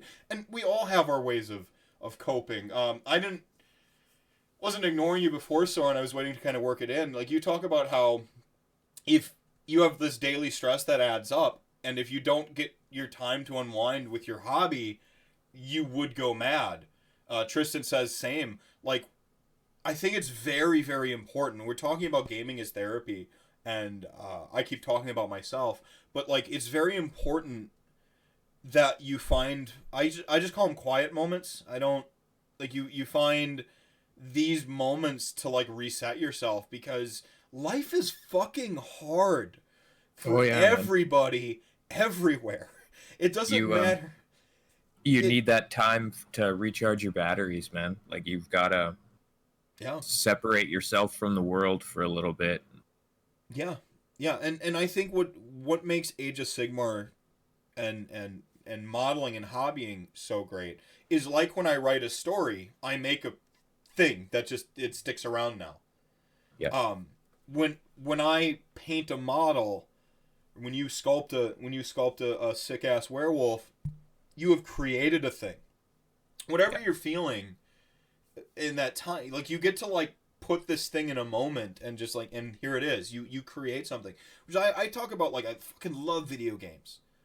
But like I've don't play I, so many of them anymore because whilst I love the experience of a good a great story that is told to me, once that that I'm done consuming that story, the the video game, reading a book, watching a movie, I don't have anything sitting there Right. in front of me. Um, that's why, like you know, I, I compare a, a box of what Mortek Guard is sixty dollars for twenty Mortek Guard. It's crazy. Um, That is pretty nuts. Yeah. um, like sixty bucks. A video game retails at sixty bucks. A video game I can probably get if it's. I don't like multiplayer video games too much because what was I? What have I been talking about? Is escaping. I, I go into my world and I want this moment. So I play a lot more single player games. Um, Yep. I can get about twenty hour hours hours out of a proper, out of a proper like, video game. About twenty. Um, you know, The Last of Us I've replayed and I've replayed. I, that game is an exception though. Not every game is The Last of Us. Um, you know, like or, or Uncharted 2. Not every game is Uncharted 2. You get a lot more, you know, you play it one sitting and you're done. Or a couple sittings and then it's over. Um and the really good ones will resonate and they stay with you and the art we consume goes into us and that changes us. Like, you know, whatever you take in is kind of what you put out, right? Like if you play a ton of Bloodborne and then you start sculpting some minis, you're probably going to start sculpting some minis to look like some Bloodborne stuff. Like it just it you know, uh, you know if you watch way too much Doctor House like I did one month, um the TV show, you're just to like double your sarcasm for a month. Like whatever you consume, you're to put out there. Um and I think that's the that's the part of this hobby that's that's quintessential to therapy to to to like the mental health for me is that you make a thing you're not just taking something in you know and having it change your perception and all the great ways that art does that stuff. Yeah. but when you make art you put something out. So if you It's- have yeah go on. It's it's that focus right? Your focus is taken off of whatever whatever's going on around you and it's channeled funneled right into this one thing in front of you. And when you're done that one thing that's in front of you you can set it to the side and i think that motion of setting it to the side is the end all be all to getting rid of like why it's such a stress reliever because you're like it's like you're physically taking all that shit that went on today and you're just setting it to the side Mhm. and it's done right like Yeah. Yeah, absolutely. I think the other aspect of it is is um like I, I said I, I gonna I keep bringing up video games, so I'll stick with the video games for for the purpose of this metaphor here. Um like video games I play to escape. I play the game and then I and then I'm gone. Even Dungeons and Dragons I talk about and I use Dungeons and Dragons as a catch-all for tabletop RPGs because I play a shit ton of tabletop RPGs. It doesn't matter who makes it. Um when I I make I actually like take on a persona when I'm GMing. Like I, I take on my like kind of villainous evil persona. Um the Mephisto is a persona. Like uh spoiler everybody. It's just turning certain aspects of my personality up to a level and uh, 11 and like dialing with uh, dialing the knobs around. Um I take on my persona when I GM. And uh and like so I'm not like it's like I, I I'm like kind of partitioning off portions of me when I do that, and what I'm I'm doing is is I'm sort of like I'm I'm need to manage the game and be a professional and so on and so forth, and and I have built some of my longest lasting relationships from from D and D, but they're very personal relationships. They're very specific. They're very you know like my best friends all play D and D with me and stuff like that. But like that doesn't feel like a community. And with video games, like what are the games I love the most in the world? Mm, Um, I mean, I said mentioned The Last of Us. I haven't joined The Last of Us message boards and made best friends with someone who plays The Last of Us, and like you know, like like it becomes a talking point for people. Like I I, I love Bloodborne more than the Dark Souls game, so I'm just not allowed to be in the From Software community because uh, they objectively believe that's the worst game. no, you get out of here. yeah, they're just like you like Bloodborne better than Dark Souls 2? Disgusting. And they just like spit on me. Like uh the pace of, the pace of that game was just so much better. Bloodborne? Yes. Uh the pace, the level design is the best Not- it is it's it's it's insane. It's insanely good. Like the high point of Dark Souls 2 is this la- is the one labyrinthine city. Yeah. And Uh, that's that's the entire game of Bloodborne. all of Bloodborne is that city. And then you just go through different fucking biomes of that city. It's freaking great. Um and around the time you realize you experience the story different, uh if you go through like three or four different paths that you don't know you can go differently on your first playthrough, you go like I just experienced an entirely different game because I went left instead of right. Wah! Like Yeah. mind blown. Like the game is fucking. gr- Um, come at me, Dark Soul Bros. like I will fight you. Um, Bloodborne's better. Uh, yeah. So, but now we- we've established I can't be part of the From Software uh, community. One of the things I found with Age of Sigmar is where like I I where I disconnect when I do my escapist stuffs. D and D is kind of a tabletop RPGs is like a, a, a little niche separate thing because I usually it's usually a one on one connection like with my players and stuff like that. But c- I know what it feels like to be part of a community. And like I paint a model and then I post it up on Twitter and like people talk to me. And th- like and then you feel like you're part of a community. And then you go to like it's just it's the escapist vice where in the singular in the moment I make the thing right? Yep. I get my therapy in the moment. I I, I make a model I paint a model I put I, I put together a catapult and now I just like feel better about my day because I've gotten me time I made something so I feel a lot better than when I just take in Dr. House and then I become twice as sarcastic like um and then I post the photo and then I talk to like this community and I make friends and and that's something that is just I found is is exceedingly unique with with this hobby with with miniatures that I didn't find in these other things that I very much love but it just and it that not- may not necessarily mean that those communities don't exist I'm sure there are people that like the the the classical uh Trekkie, right? I guess they're technically supposed to be called Trekkers, which is my one of my uncles. Um, he was very much the like had the Klingon party, that type of like he's what I call the old guard of nerd. Um, like Right. he's the old guard of nerd. Like he very like mail ordering Star Trek magazines that are printed on a college campus, like that level of nerd. You know, before the internet. Um, he very much found his community that way, right? And and I don't know if it's just my age, um, you know, because I gotten older and now I care more about people as opposed to just me. I'm not as selfish as I used to be.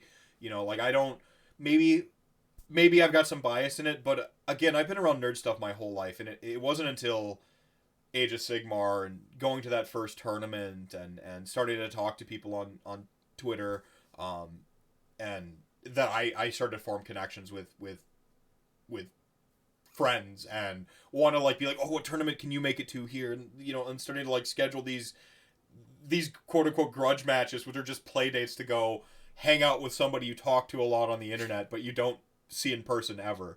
Like it's yeah.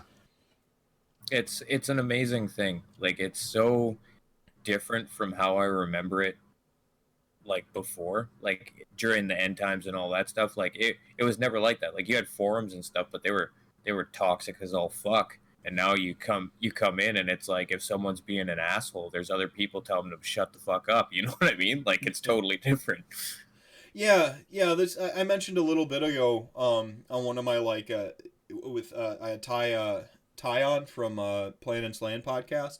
I had him on. He's he's a homer like me from Wisconsin, and you know why you should go to tournaments. Um, a lot of people are afraid to go to tournaments because they they're just worried that the that guy from the local game store is just going to be everybody at the tournament, it's like, no, no, no, no. We've got answers to the that guy. Their their name is like Brendan. like he shows up and just beats the crap out of them, and uh, and then like they're not that guys anymore, or they don't come back to the tournament. Like you, you uh, like uh, you, we have like our own little like uh, I don't want to call them gatekeepers, but like quality control like officers. Absolutely, yeah. We've we've got those people in the community that are like, "Hey, no, what you're doing right now is not okay, and Yeah. if you do it again, I will find you and I will kill you." Yeah, yeah, it's just like a bunch of Liam Neesons. Uh, Yeah. in the community. like it, see, and then so I say it's like it's important to distinguish between a gatekeeper and and and what we're talking about here is like gatekeeper keepers say you can't play the game, you can't enjoy the game. They say who can and cannot play the game, that sort of thing. It's more like you have a bunch of like big brothers and big sisters that will like stop the bullies. Yeah, it's like uh, there's there's a certain code of conduct that has to be followed. You know what I mean? Yeah. Like it's, and uh, if it's not, you're you're gonna hear about it. And the fact that we have that in a community that is so large and broad and just spread over so many different continents Mhm. is fucking amazing. Like it's just it's absolutely crazy. Like who would have thought like a couple years ago that we would be talking to people from Australia and like like I never would have thought in a million years that one of the people in the YouTube community, Doom and Darkness, would be messaging me saying, "Hey man, I need some help. I got to put some capes on some ogres. Do you think you could help me out?" Yeah, To which my answer was, "Of course." yeah, like like why why why wouldn't you? And that's that's the thing about the community too is that no matter what seems to be going on with everybody, if something happens to someone that's in like that's in our community, it's like everybody fucking drops everything. there's there's just a, a next tier of camaraderie that's indescribable within this community and and part of it is like one of the things is like you want to you want to maintain that yourself because there's these other great paragons of the community that that live up to that standard and that's really influenced me heavily in how I approach Rantcast and what I want to talk about and stuff like this. I just want to maintain this this standard of like of community really is it's about you know I think I, I just think that's there are very technically speaking better games out there, right? Like very, you know, perhaps in terms of like what a game is.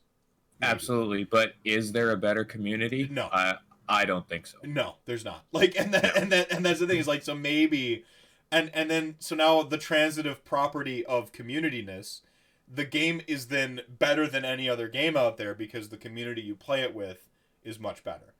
And Absolutely. So like you know, some people like, oh the rules in Magic the Gathering are better, and you're like yeah, but their players are shitlords, so I don't want to play with them. At me, bro.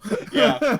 Yeah, um, I mean I'll play you in a game of EDH and figure out what type of like what level of ages or what level of like Magic the Gathering player you are, and I have a deck for each social situation. But like that's the extent of it these days. I just want to catch up on chat here real quick. Um, Yeah. So Soren here, uh, he's it says he's different at home than he is at his office. Um, so he, do, he does some auditing basically. Um, he has to segment his time and segment his life, but unfortunately the brain doesn't work that way.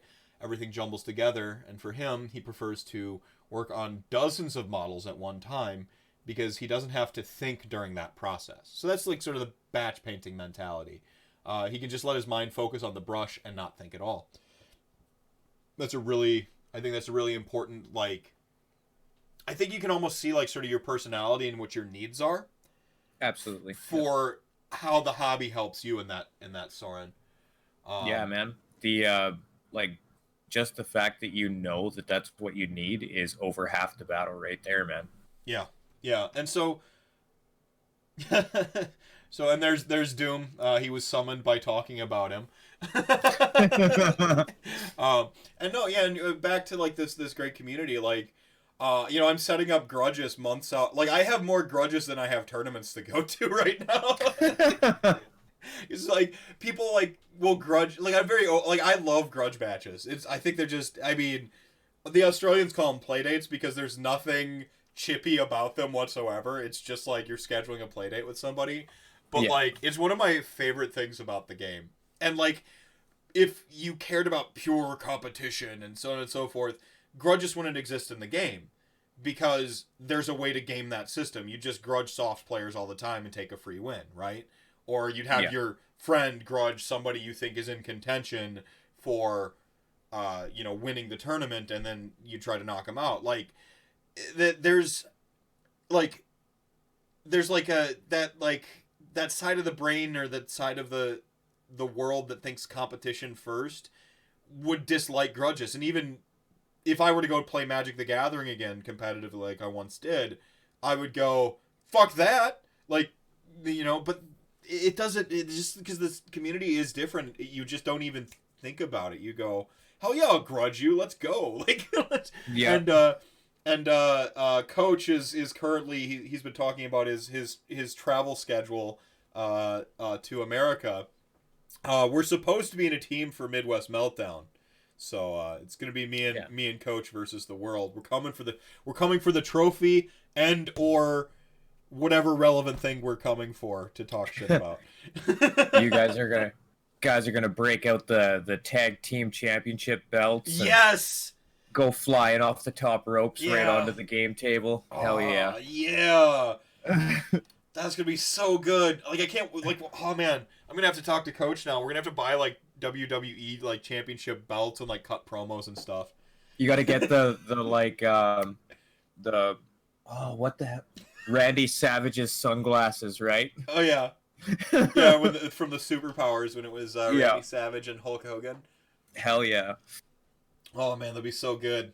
well, so so that is one thing about about the tournament scene is like they almost become this this way to like meet the the people. Have you made it? Have you made it to, to any of the big tournaments or? Because I know I you're, you're not, locked man. away in Canada there. Yeah, I'm I'm securely locked behind the wall. Um def- defending you all. Um, Yeah. No, it's uh like just to sort of go back into like the uh, the like the the bullshit that life is is that like uh I got I got laid off from my job a year ago and then had to pick up two jobs in order to like make up the income. So I've been working every day for the last year Mhm. and uh, so it, it makes it kind of difficult to uh, get out of the house. At your own pace, man. It's all right. Yeah. Yeah. No, I I had a I had a fiasco with layoff in uh in uh January February this year that that kind of caused a. That's part of the reason Rantcasts exists because I looked at my life and I'm like I can't keep going this way. Um, Mhm. like I had to have I had to change some stuff. I had to um you know just like with hobby with hobby like I have to put make a model. You know, I had to make content and um as a writer as a any like I have to make something. Um Yeah. You needed that creative outlet. hmm Yeah, exactly. And um and uh writers are fucking egotistical. Don't let That's what I hear. yeah, like um so like you think that you have such great fucking stories and great fucking ideas in your head that other people should read them. And that same ego is what causes some asshole to make a podcast called Rantcast. because I have every opinion and I want you to hear them all. Um, oh man. Yeah, yeah. that's that's uh that's fitting. so you um so you you really um really wanted to like talk about the community and and so like I really want to like double underline that is like even locked behind your wall defending us and and keeping watch for the uh, For Uh, all nights to come. yeah, exactly. um, I mean, you still find ways to connect to the community. What are some of the things that you've you've found that that have helped? Is you know, is it really just as simple as like, hey, Twitter and start a YouTube channel? Yeah, like uh, the YouTube channel was started out as just like a hobby journal, basically, with like me going through building like a more timetable and stuff. And gradually over time, it just turned into like, hey man, there's a lot of people that want to learn how to sculpt stuff and they want to convert their own miniatures and that. And I was like, that is a skill that I have that I could probably help people with. So that's where I I moved the the YouTube channel to this. So that's the direction it goes in now. Um, unfortunately, I don't have like a huge amount of time to create content, so it's been slow. But yeah, no, hopefully, I... hopefully that'll pick up with the the changes that have happened over the last month. But uh, that and just you know getting getting onto Twitter, watching like other content creators uh, like content uh, you are one of my uh, my mains. I i love watching your show. It's just it's fantastic. Um thank you. no problem man. Yeah i talk about my ego but i don't know how to take a compliment. I'm yeah. just like sitting here like like shifting in my chair. Yeah um, well um, it's, it's like uh, and then there's there's other other ways too. Like twitter is a huge thing because like you find out like about stuff through there through other people that you follow and stuff like something will have happened to one person uh, a good example is Tyler Emerson a while ago had to like yeah. liquidate his stuff, and everyone was like, everyone who gave him money to take on parts of his army were like, yeah, I'm gonna I'm here here's the money for it, but I'm gonna need you to hold on to that for like a few years because I don't have room for it. Yeah, like in what in in what other fucking place does that happen ever? Yeah, nowhere. Yeah, nowhere. yeah, and everyone was willing to start a GoFundMe and everything like that, and he's like, "Oh no, you can't do that." And so they're like, "Yeah, I'm gonna buy that battle tome, but man, I just don't have room for it on my bookshelf right now."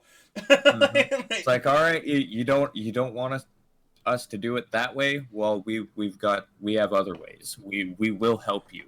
Uh, you Tyler, you... Tyler, I met at uh, I believe that was NashCon for one second, like one second of talking to him. He just like what a guy. Like we we sat down and we just like had this this just simple conversation, just a simple normal conversation. You go like, this is a great guy, and and to see that yeah. like that one post broke my heart. But then to see that sort of community buy this guy's models, like asterisk, yep. and then like a sub post, like don't yeah, like, and it's like, okay, so like I I I have never met Tyler personally, um, but like I've had interactions with him through like Google Hangouts on Twitter. Oh yeah, uh, all that stuff, and um, he has a quality to him where he will talk to you and you know that he really cares about what you're you're saying to him. Like it is he is the most genuine person that i have like come into contact with so far. Yeah yeah there's and, I, yeah. go yeah go on.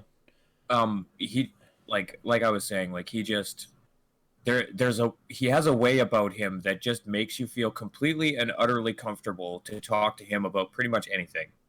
And a feeling that he genuinely cares about what you're saying when you're talking to him which is huge. Like that's yeah i mean there's there's a guy that should be on rantcast. Uh I, he's got the invitation. We'll uh, we'll see if he uh if he takes it up but i know he's he's had some some uh some stuff but uh but he's got an open invitation because, like you say, he's just one of those guys. Like you, you talk to him. Man, he was on. I remember Warhammer Weekly, and I kind of knew of Scrubby and Wells, and but like I didn't know Scrubby and Wells was Tyler for like a long time because I have just this. I this is personally I have this disconnect between Twitter, uh, like pers- like Twitter profiles and personas, and everyone puts up a freaking model instead of their their actual face or or a dumb cartoon like I do. Um, and so like I have this little bit of a disconnect, and then you meet the person, and then like you meet him a couple times or whatever. But what it was was he was actually on Warhammer Weekly, and uh, it was doing the Sylvaneth uh, tome with a review with uh, with Vincent Tom, and I sat there in the audience just in the live show, and I'm just like, this guy is awesome. It was one of the best Warhammer Weeklies I've ever seen because I'm, you're usually like like Vincent Tom have like a certain standard they bring to every episode, which is why it's great watching it every week because they have just a certain standard that's always maintained because of them. But the guests go up and down depending and on Mhm. what they're reading, what they're talking about. It's not dissimilar to Rantcast, right? Like I'm sure. Uh, you know, everyone's got their favorite episode of this, favorite, big, whether it was the guest or the subject or whatever. But like Tyler, it was just like I don't give a shit about Sylvaneth, but I care about them because he cares about them. Yeah, it's Like, like, it you was- could you could talk about whatever the hell you want, man. Yeah, it was it was like it was just like I just wa- it was very like I was very aware of I, I just sudden, suddenly found myself like very aware of like the caliber of, of, of person and content he was he was doing and I'm just like wow and he did something I don't often see which is he asked Vincent Tom questions which is the- Yeah. like the opposite of like um, when I was on Warhammer Weekly like they just I let them say everything and then I added my opinions when I had my opportunities to talk and then they asked questions I was not prepared to answer like it was just like the opposite like right? Yeah. like it was like the opposite I'm like man that's yeah so it was just like yeah uh like I think but to kind of center this back on the discussion um I think part of ingratiating yourself with the community has to do with like actually just consuming the content and interacting with with the people on Twitter and and and you know hey I watched your episode of this thing and you know just like just like kind of you know just reaching out a little bit i think because we do have that caliber of of of, of person that wants to talk about the hobby too Right. right Yeah, and like that's the thing too. Like, uh, it, it's important to remember that like content producer, whatever, it doesn't matter. Mhm. We're all people. Like, do not be like, oh well, he he's probably not even gonna answer me. At me, bro. I will fucking every time. huh, that is really weird i don't really care about nagash but i enjoy the content and the host yeah no and, and that's the thing is like i like i think there's very much a passion element to what we do um that that takes it to the next level i mean it like if you're passionate about the subject and that's uh, you know i've got a couple people i want to bring on rantcast and stuff but I'm like we need to have a rapport or something we're like mutually passionate about or something you're so passionate about it doesn't matter my level so that we can like have a conversation because once i see that you're interested that hard in it then i can talk to you suddenly. Um Yeah. and that and so like i have the like some people i'm just i just don't know you man. Like i don't know what we talk about. Um you know as, as guests and sometimes i roll the dice and and and risk that we're gonna have something in common uh, you know. Um but like there's the very much this this passion element and i find that the people i just I, like i i like the most in the community are people that are just passionate about something. I don't even care what it is. You know like passionate about lizard men or orcs or or or fucking werewolves like whatever it is when like people are passionate about something it, tristan you know like uh, Tomb Kings. Yeah, absolutely. my mortal enemy etc you know and like and i had this moment where like when i first i think i followed a pretty logical progression of getting into age of sigmar i had played warhammer fantasy battle took a hiatus came back and it was age of sigmar suddenly right so i Right. did what you do is i went to the internet first joined facebook groups and i went to uh, uh, tga forums or the the grand alliance if you're not familiar um like and and like it was just it was such a meme to make fun of Tomb Kings that like I kind of found myself swept up in the in the hysteria of it because I like to meme. I don't know if anyone knows this about me. Um, I never, I never ever would have guessed. no, no, like okay, uh, like I like to meme. I enjoy having a my villain persona, like blah blah blah. And so like you know like at- at first I'm like okay ha ha ha, but then like I'm like okay recycled points now. You know there are memes that are evergreen and funny forever, and there are memes that just are old, and not funny anymore. And um like and the making fun of Tomb Kings and stuff like that. I'm like eh, like it got it got like it was getting old for me already, and then I met Tristan, and I'm just like this is a guy who just like loves his army. I'm like, I can't be mad at all of the opinions I have on Tomb Kings for whatever eh, making fun of them because Nagash won. Ha ha ha ha. Like all my meme reasons for making fun of tr- Tomb Kings just like kind of evaporated a little bit. And like now I have a rapport with Tristan so like we we can like take the piss out of each other. But like it Right. some random stranger, I'm not just gonna like fucking make fun of Tomb Kings anymore because it just it feels lazy now. Like I'm not. Yeah, fuck you, buddy. uh, Tristan in chat there. Um, yeah, so it's just like, like at some point I'm like, you know, like I, but recognizing that passion because that's what I, that's something that really resonates with me is when I like I think it's the passion is what, what makes us nerds. Like you can love football or hockey because you're Canadian. I just assume you do. Like, uh, like, it, like you you love like a sport. Well, sports were like the socially acceptable thing to be a nerd about, right? Right, like yeah. you were weird if somebody was talking about football and you didn't know what they were talking about, and you just had to like nod and like, oh yeah, football, yeah, hey, cool. Like you yeah, just I like I like sports ball. yeah, I, I enjoy I enjoyed the sports ball. Like you know, like you you had to do that, and like and like one thing I just kind of realized in a disembodied moment was I'm like, they're fucking nerds. like Yep. they're just the socially acceptable nerds, and so like when around the same time I had that recollect, and this happened in like like probably about age exactly twenty, but like Uh, around the time I had that recollection, I've uh, been a nerd my whole life. I realized that like the thing that is more important to me about being a nerd isn't what nerd tribe you prescribe to.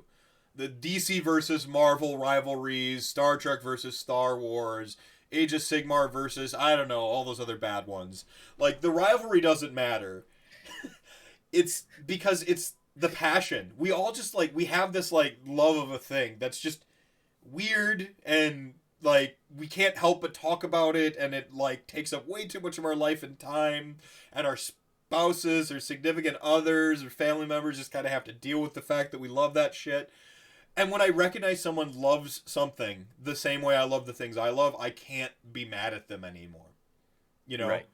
and and so i think that you have a an inordinate amount of that passion in age of sigmar because it does take up so much time. This isn't magic the gathering where you just buy a pack of cards, put them together, and you can play, or or literally just fill up your cart on, on Star City Games, buy a whole deck, and play it tomorrow. Like as soon as it Right. arrives in the mail, you have to spend time with your models, painting them. You you have to, even if you're like the worst painter in the world, like me. I go, you know what? I'm pretty fucking proud of this guy. Like my little You Mortek Guard here. You are not the worst painter in the world. I'm all right. I'm I have natural aptitude, and it's just about getting the techniques I already had from when I was actually very immersed in art younger, and then like now I'm. It's been 20 years, and I I quit painting, and now I'm trying to paint again, like and just trying to get Right. get that stuff back. So I might start out on a higher rung of the ladder, or or a higher stair, but like I just like anybody else, I have to climb the stairs, right? Oh man, I I saw your your model on Twitter there. It, it looks good. You're it looks not. good. Yeah, like It, and like it does. Who Yeah. who who said? I'm trying to think who said it. Someone said it pretty famously. I don't remember if it was just like a Twitter message or if it was on a show, but they said nobody looks at your models as closely as you do. Yep, that is so true. And so That's- like like you put your models on the table that's like you know that's what people see right? Like oh cool and it looks great. And like sometimes they're like oh can i look at that? And they pick it up and then, and then they like look at it. But even me i'm like i know where that fucking edge highlight is in the wrong place. Like i know exactly where it is. So like every time i look at his like skirt i'm just like it's fucking right there. So um so that that uh, miniature with the uh that was modeled after Artorias, Mhm. that that is the the final one. That that's after three attempts. Man. So like I am super super like picky when it comes to how certain things look and when it like when it, it when it doesn't look right, it's like okay, wait for the green stuff to cure, rip it all off, start all again. Mm. man man like and that's the thing is like you spend a lot of time with your army and and i think and like we're talking about like the sort of like the the gaming therapy is you get you get the thing. You make the thing or the several things if you're soren and he wants to paint entire armies. Um like you you make the thing though at some point. And and i think that's really cool. I think that's part of the reason we like we're so gung-ho about like buying the models is because like we have that little that little hit of uh, of dopamine just from purchasing it, and then we're just like imagining the future where we have put it together already. yeah, where like you click buy and it's like you're you're not even thinking about the process to get there. You're just you got this picture in your head of what it looks like painted already. Mm-hmm. it took me a long time to hammer down my uh my paint scheme, uh, because before I even bought the feast, no, I pre-ordered Feast of Bones pretty early. It was around the time I, I pre-ordered my Feast Feast of Bones. Um, uh, I got a message from fucking Christian Ware. Uh, absolute darling, by the way. He's one of those that you should follow on Twitter. He's very passionate, very funny guy. Uh, and uh, one of the first people I ever met at tournaments. Uh, he he's like, don't paint him purple. Like his first thing he fucking said to me like, was fucking don't paint him purple. And so I'm just like, I'm just sitting well, now, there, just like now I have to. Uh, well, it wasn't like I didn't. See, that's the thing is I didn't go the contrarian route immediately. It took me a while to like be like, fuck it, I'm painting him purple. Like I had to build up my like my like reserves of like defiance because because like I'm like the first thing I thought is like, oh yeah, purple. And then there's a one of the one of the pictures for Ossiarch Bone Reapers. They're in the purple armor with like the regular bone, and they're just like kind of standing there. I'm like, oh, so like I have a precedent to do purple armor because you know you have like a, a you have a cal like a caliber of hobbyist out there who believes things that should be metal should be painted metal. You know, swords should always be armor should always be like they have that belief. Um, and that's just that's a them thing. And like I have a little bit of that, like because I do think things should look like they do the thing on the table from just a pure rules and gamer stance. So I have a little bit of that. But then I'm like, dude, Bone Shapers shape the bone with magic and it's fucking weird at the end. Like that's their whole thing. They could shape it to be purple. Like it's magic. I don't have to explain it anymore. Absolutely. Uh, like I I'm still waiting. I want to I want to see somebody do like the full on samurai army where it's like yeah, man. I, yeah. I, I, yeah, with the the head crests and you know what? Like just just do it and like put a little bit bit of green stuff on the mouth and make the mask. Like mm-hmm. make that smile be a samurai like death mask. Yeah, in in one whole year, um, I'll be that level. No, take me like two, two or three years. It is my dream to go back and do my full full samurai. Like as it stands, they're they're far enough. Uh, they're they're good enough to where I don't need to go super hard on them yet. Right. Um, yep. You know, like I love the sculpts natively, but yeah, it's gonna happen where, where um, where I uh, I get them like with the the the like freaking uh full samurai. Like one thing I I look at this model and I'm like, okay, the shield's really cool and stuff, but man, I wish that sword rather than looking more like a saber or a like a it's almost got like a cutlass like vibe. You know what would be cooler? A katana. Yeah. like, um, and Soren, real quick, you are a really great painter, and and just there's a lesson to be learned from from like you think that all your paintings sucks and stuff like that, but like you talked about your process earlier, and like and and that's the thing that that my soapbox advice to anybody who's hesitant about hobby or thinks they suck process and patience will get you a long way. I don't think i'm a terribly great painter anyway uh, either but like it my army's gonna look good on the table you know, like people are like, no one's gonna. Oh, I don't want to play against his disgusting miniatures with this purple bone men. Like, it, uh, maybe someone will, and that's actually really funny. But like, the, the thing is, like, you just you just uh, like painting minis. Honestly, any artistic endeavor, there's just rules and steps to to figuring it out.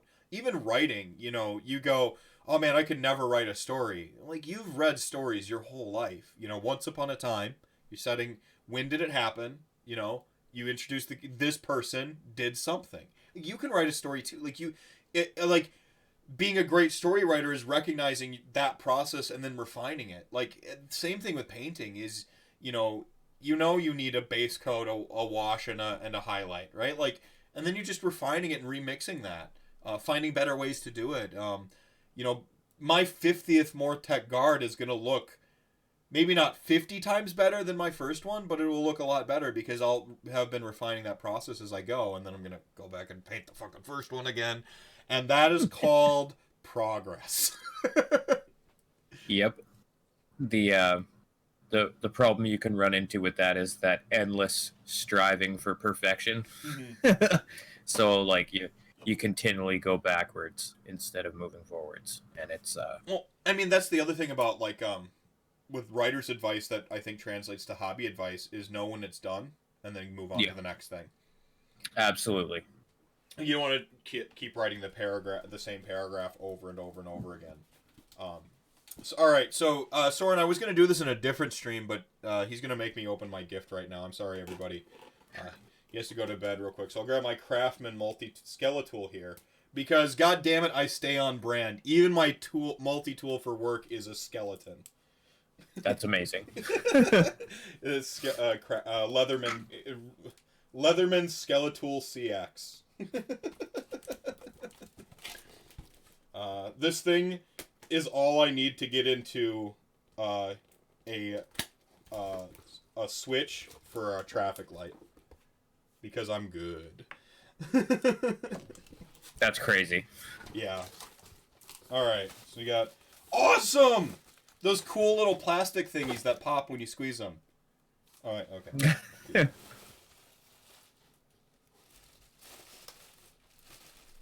Oh shit, dude. Uh, it painted up uh bone mason. That's really awesome, man. His spooky boy fell off, but that's just a quick taping away. Wow. And you knew that I uh, I was already doing the black skeletons, and you got the purple in there. Man, thank you so much, Soren. Um, that's really awesome, man. Um, I I I don't know what to say. Um, beyond thanks. Um, it looks great. Um, wow, cool. Man, you're you really suck. Yeah, you're the worst painter I've ever seen. no, I was saying about your like your inability to like take compliments and receive gifts. Yeah, you I- suck. I'm, I'm not good at I'm not good at it. Um, I like I'm super egotistical and stuff, but like it's just there. Oh man, the fucking the bass. Uh, this is actually I was I was talking about the bases, so I'm glad that we think alike. It's just a pile of skulls and stuff, and uh, I was just gonna take my Cygor extra bits from my Cygor box because they come with like 35 fucking skulls or something like that, and every base is just gonna be like piles of Cygor, the skulls from the Cygor kit. So That looks really good, man. yeah, Soren, man, that looks awesome. I'll have to take. I'll get some pictures up on Twitter later. So thank you so much, man. Um, wow. And one less model I have to paint. like I get to go table ready sooner. Fucking sweet. Hell man. yeah. All right. Yeah, so um I guess uh is there some other big soapbox moment, something else you want to uh talk about before we we close out here? Um, I just want to say that, like, man, if you if you're going through some shit, we've uh we've all gone through shit, all of us. Yes. Um, varying levels. It doesn't matter. It it is what it is to you, and uh, just know that you're not alone, man. Like this this community is more than willing to not only welcome new members in with open arms, but to help those it, that are already here with whatever they may need. So, like, if you're going through some shit, do not be afraid to reach out and talk to somebody, okay? Like, Mhm. that is the most fucking important thing I want you guys to take from this.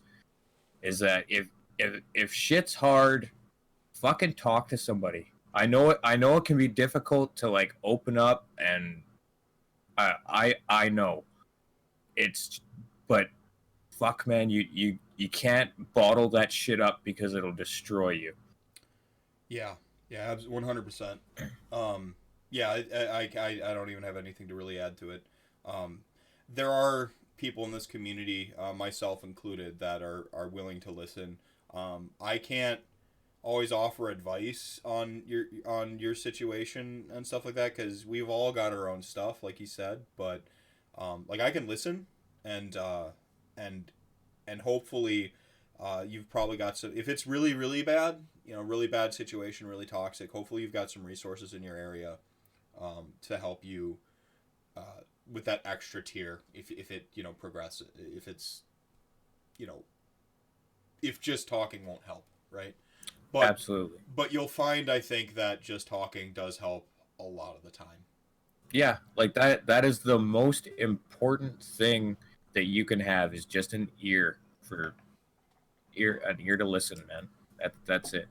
All right. Now I uh in the in the flurry of of activity here, I dropped my pardon me, I moved away from my mic.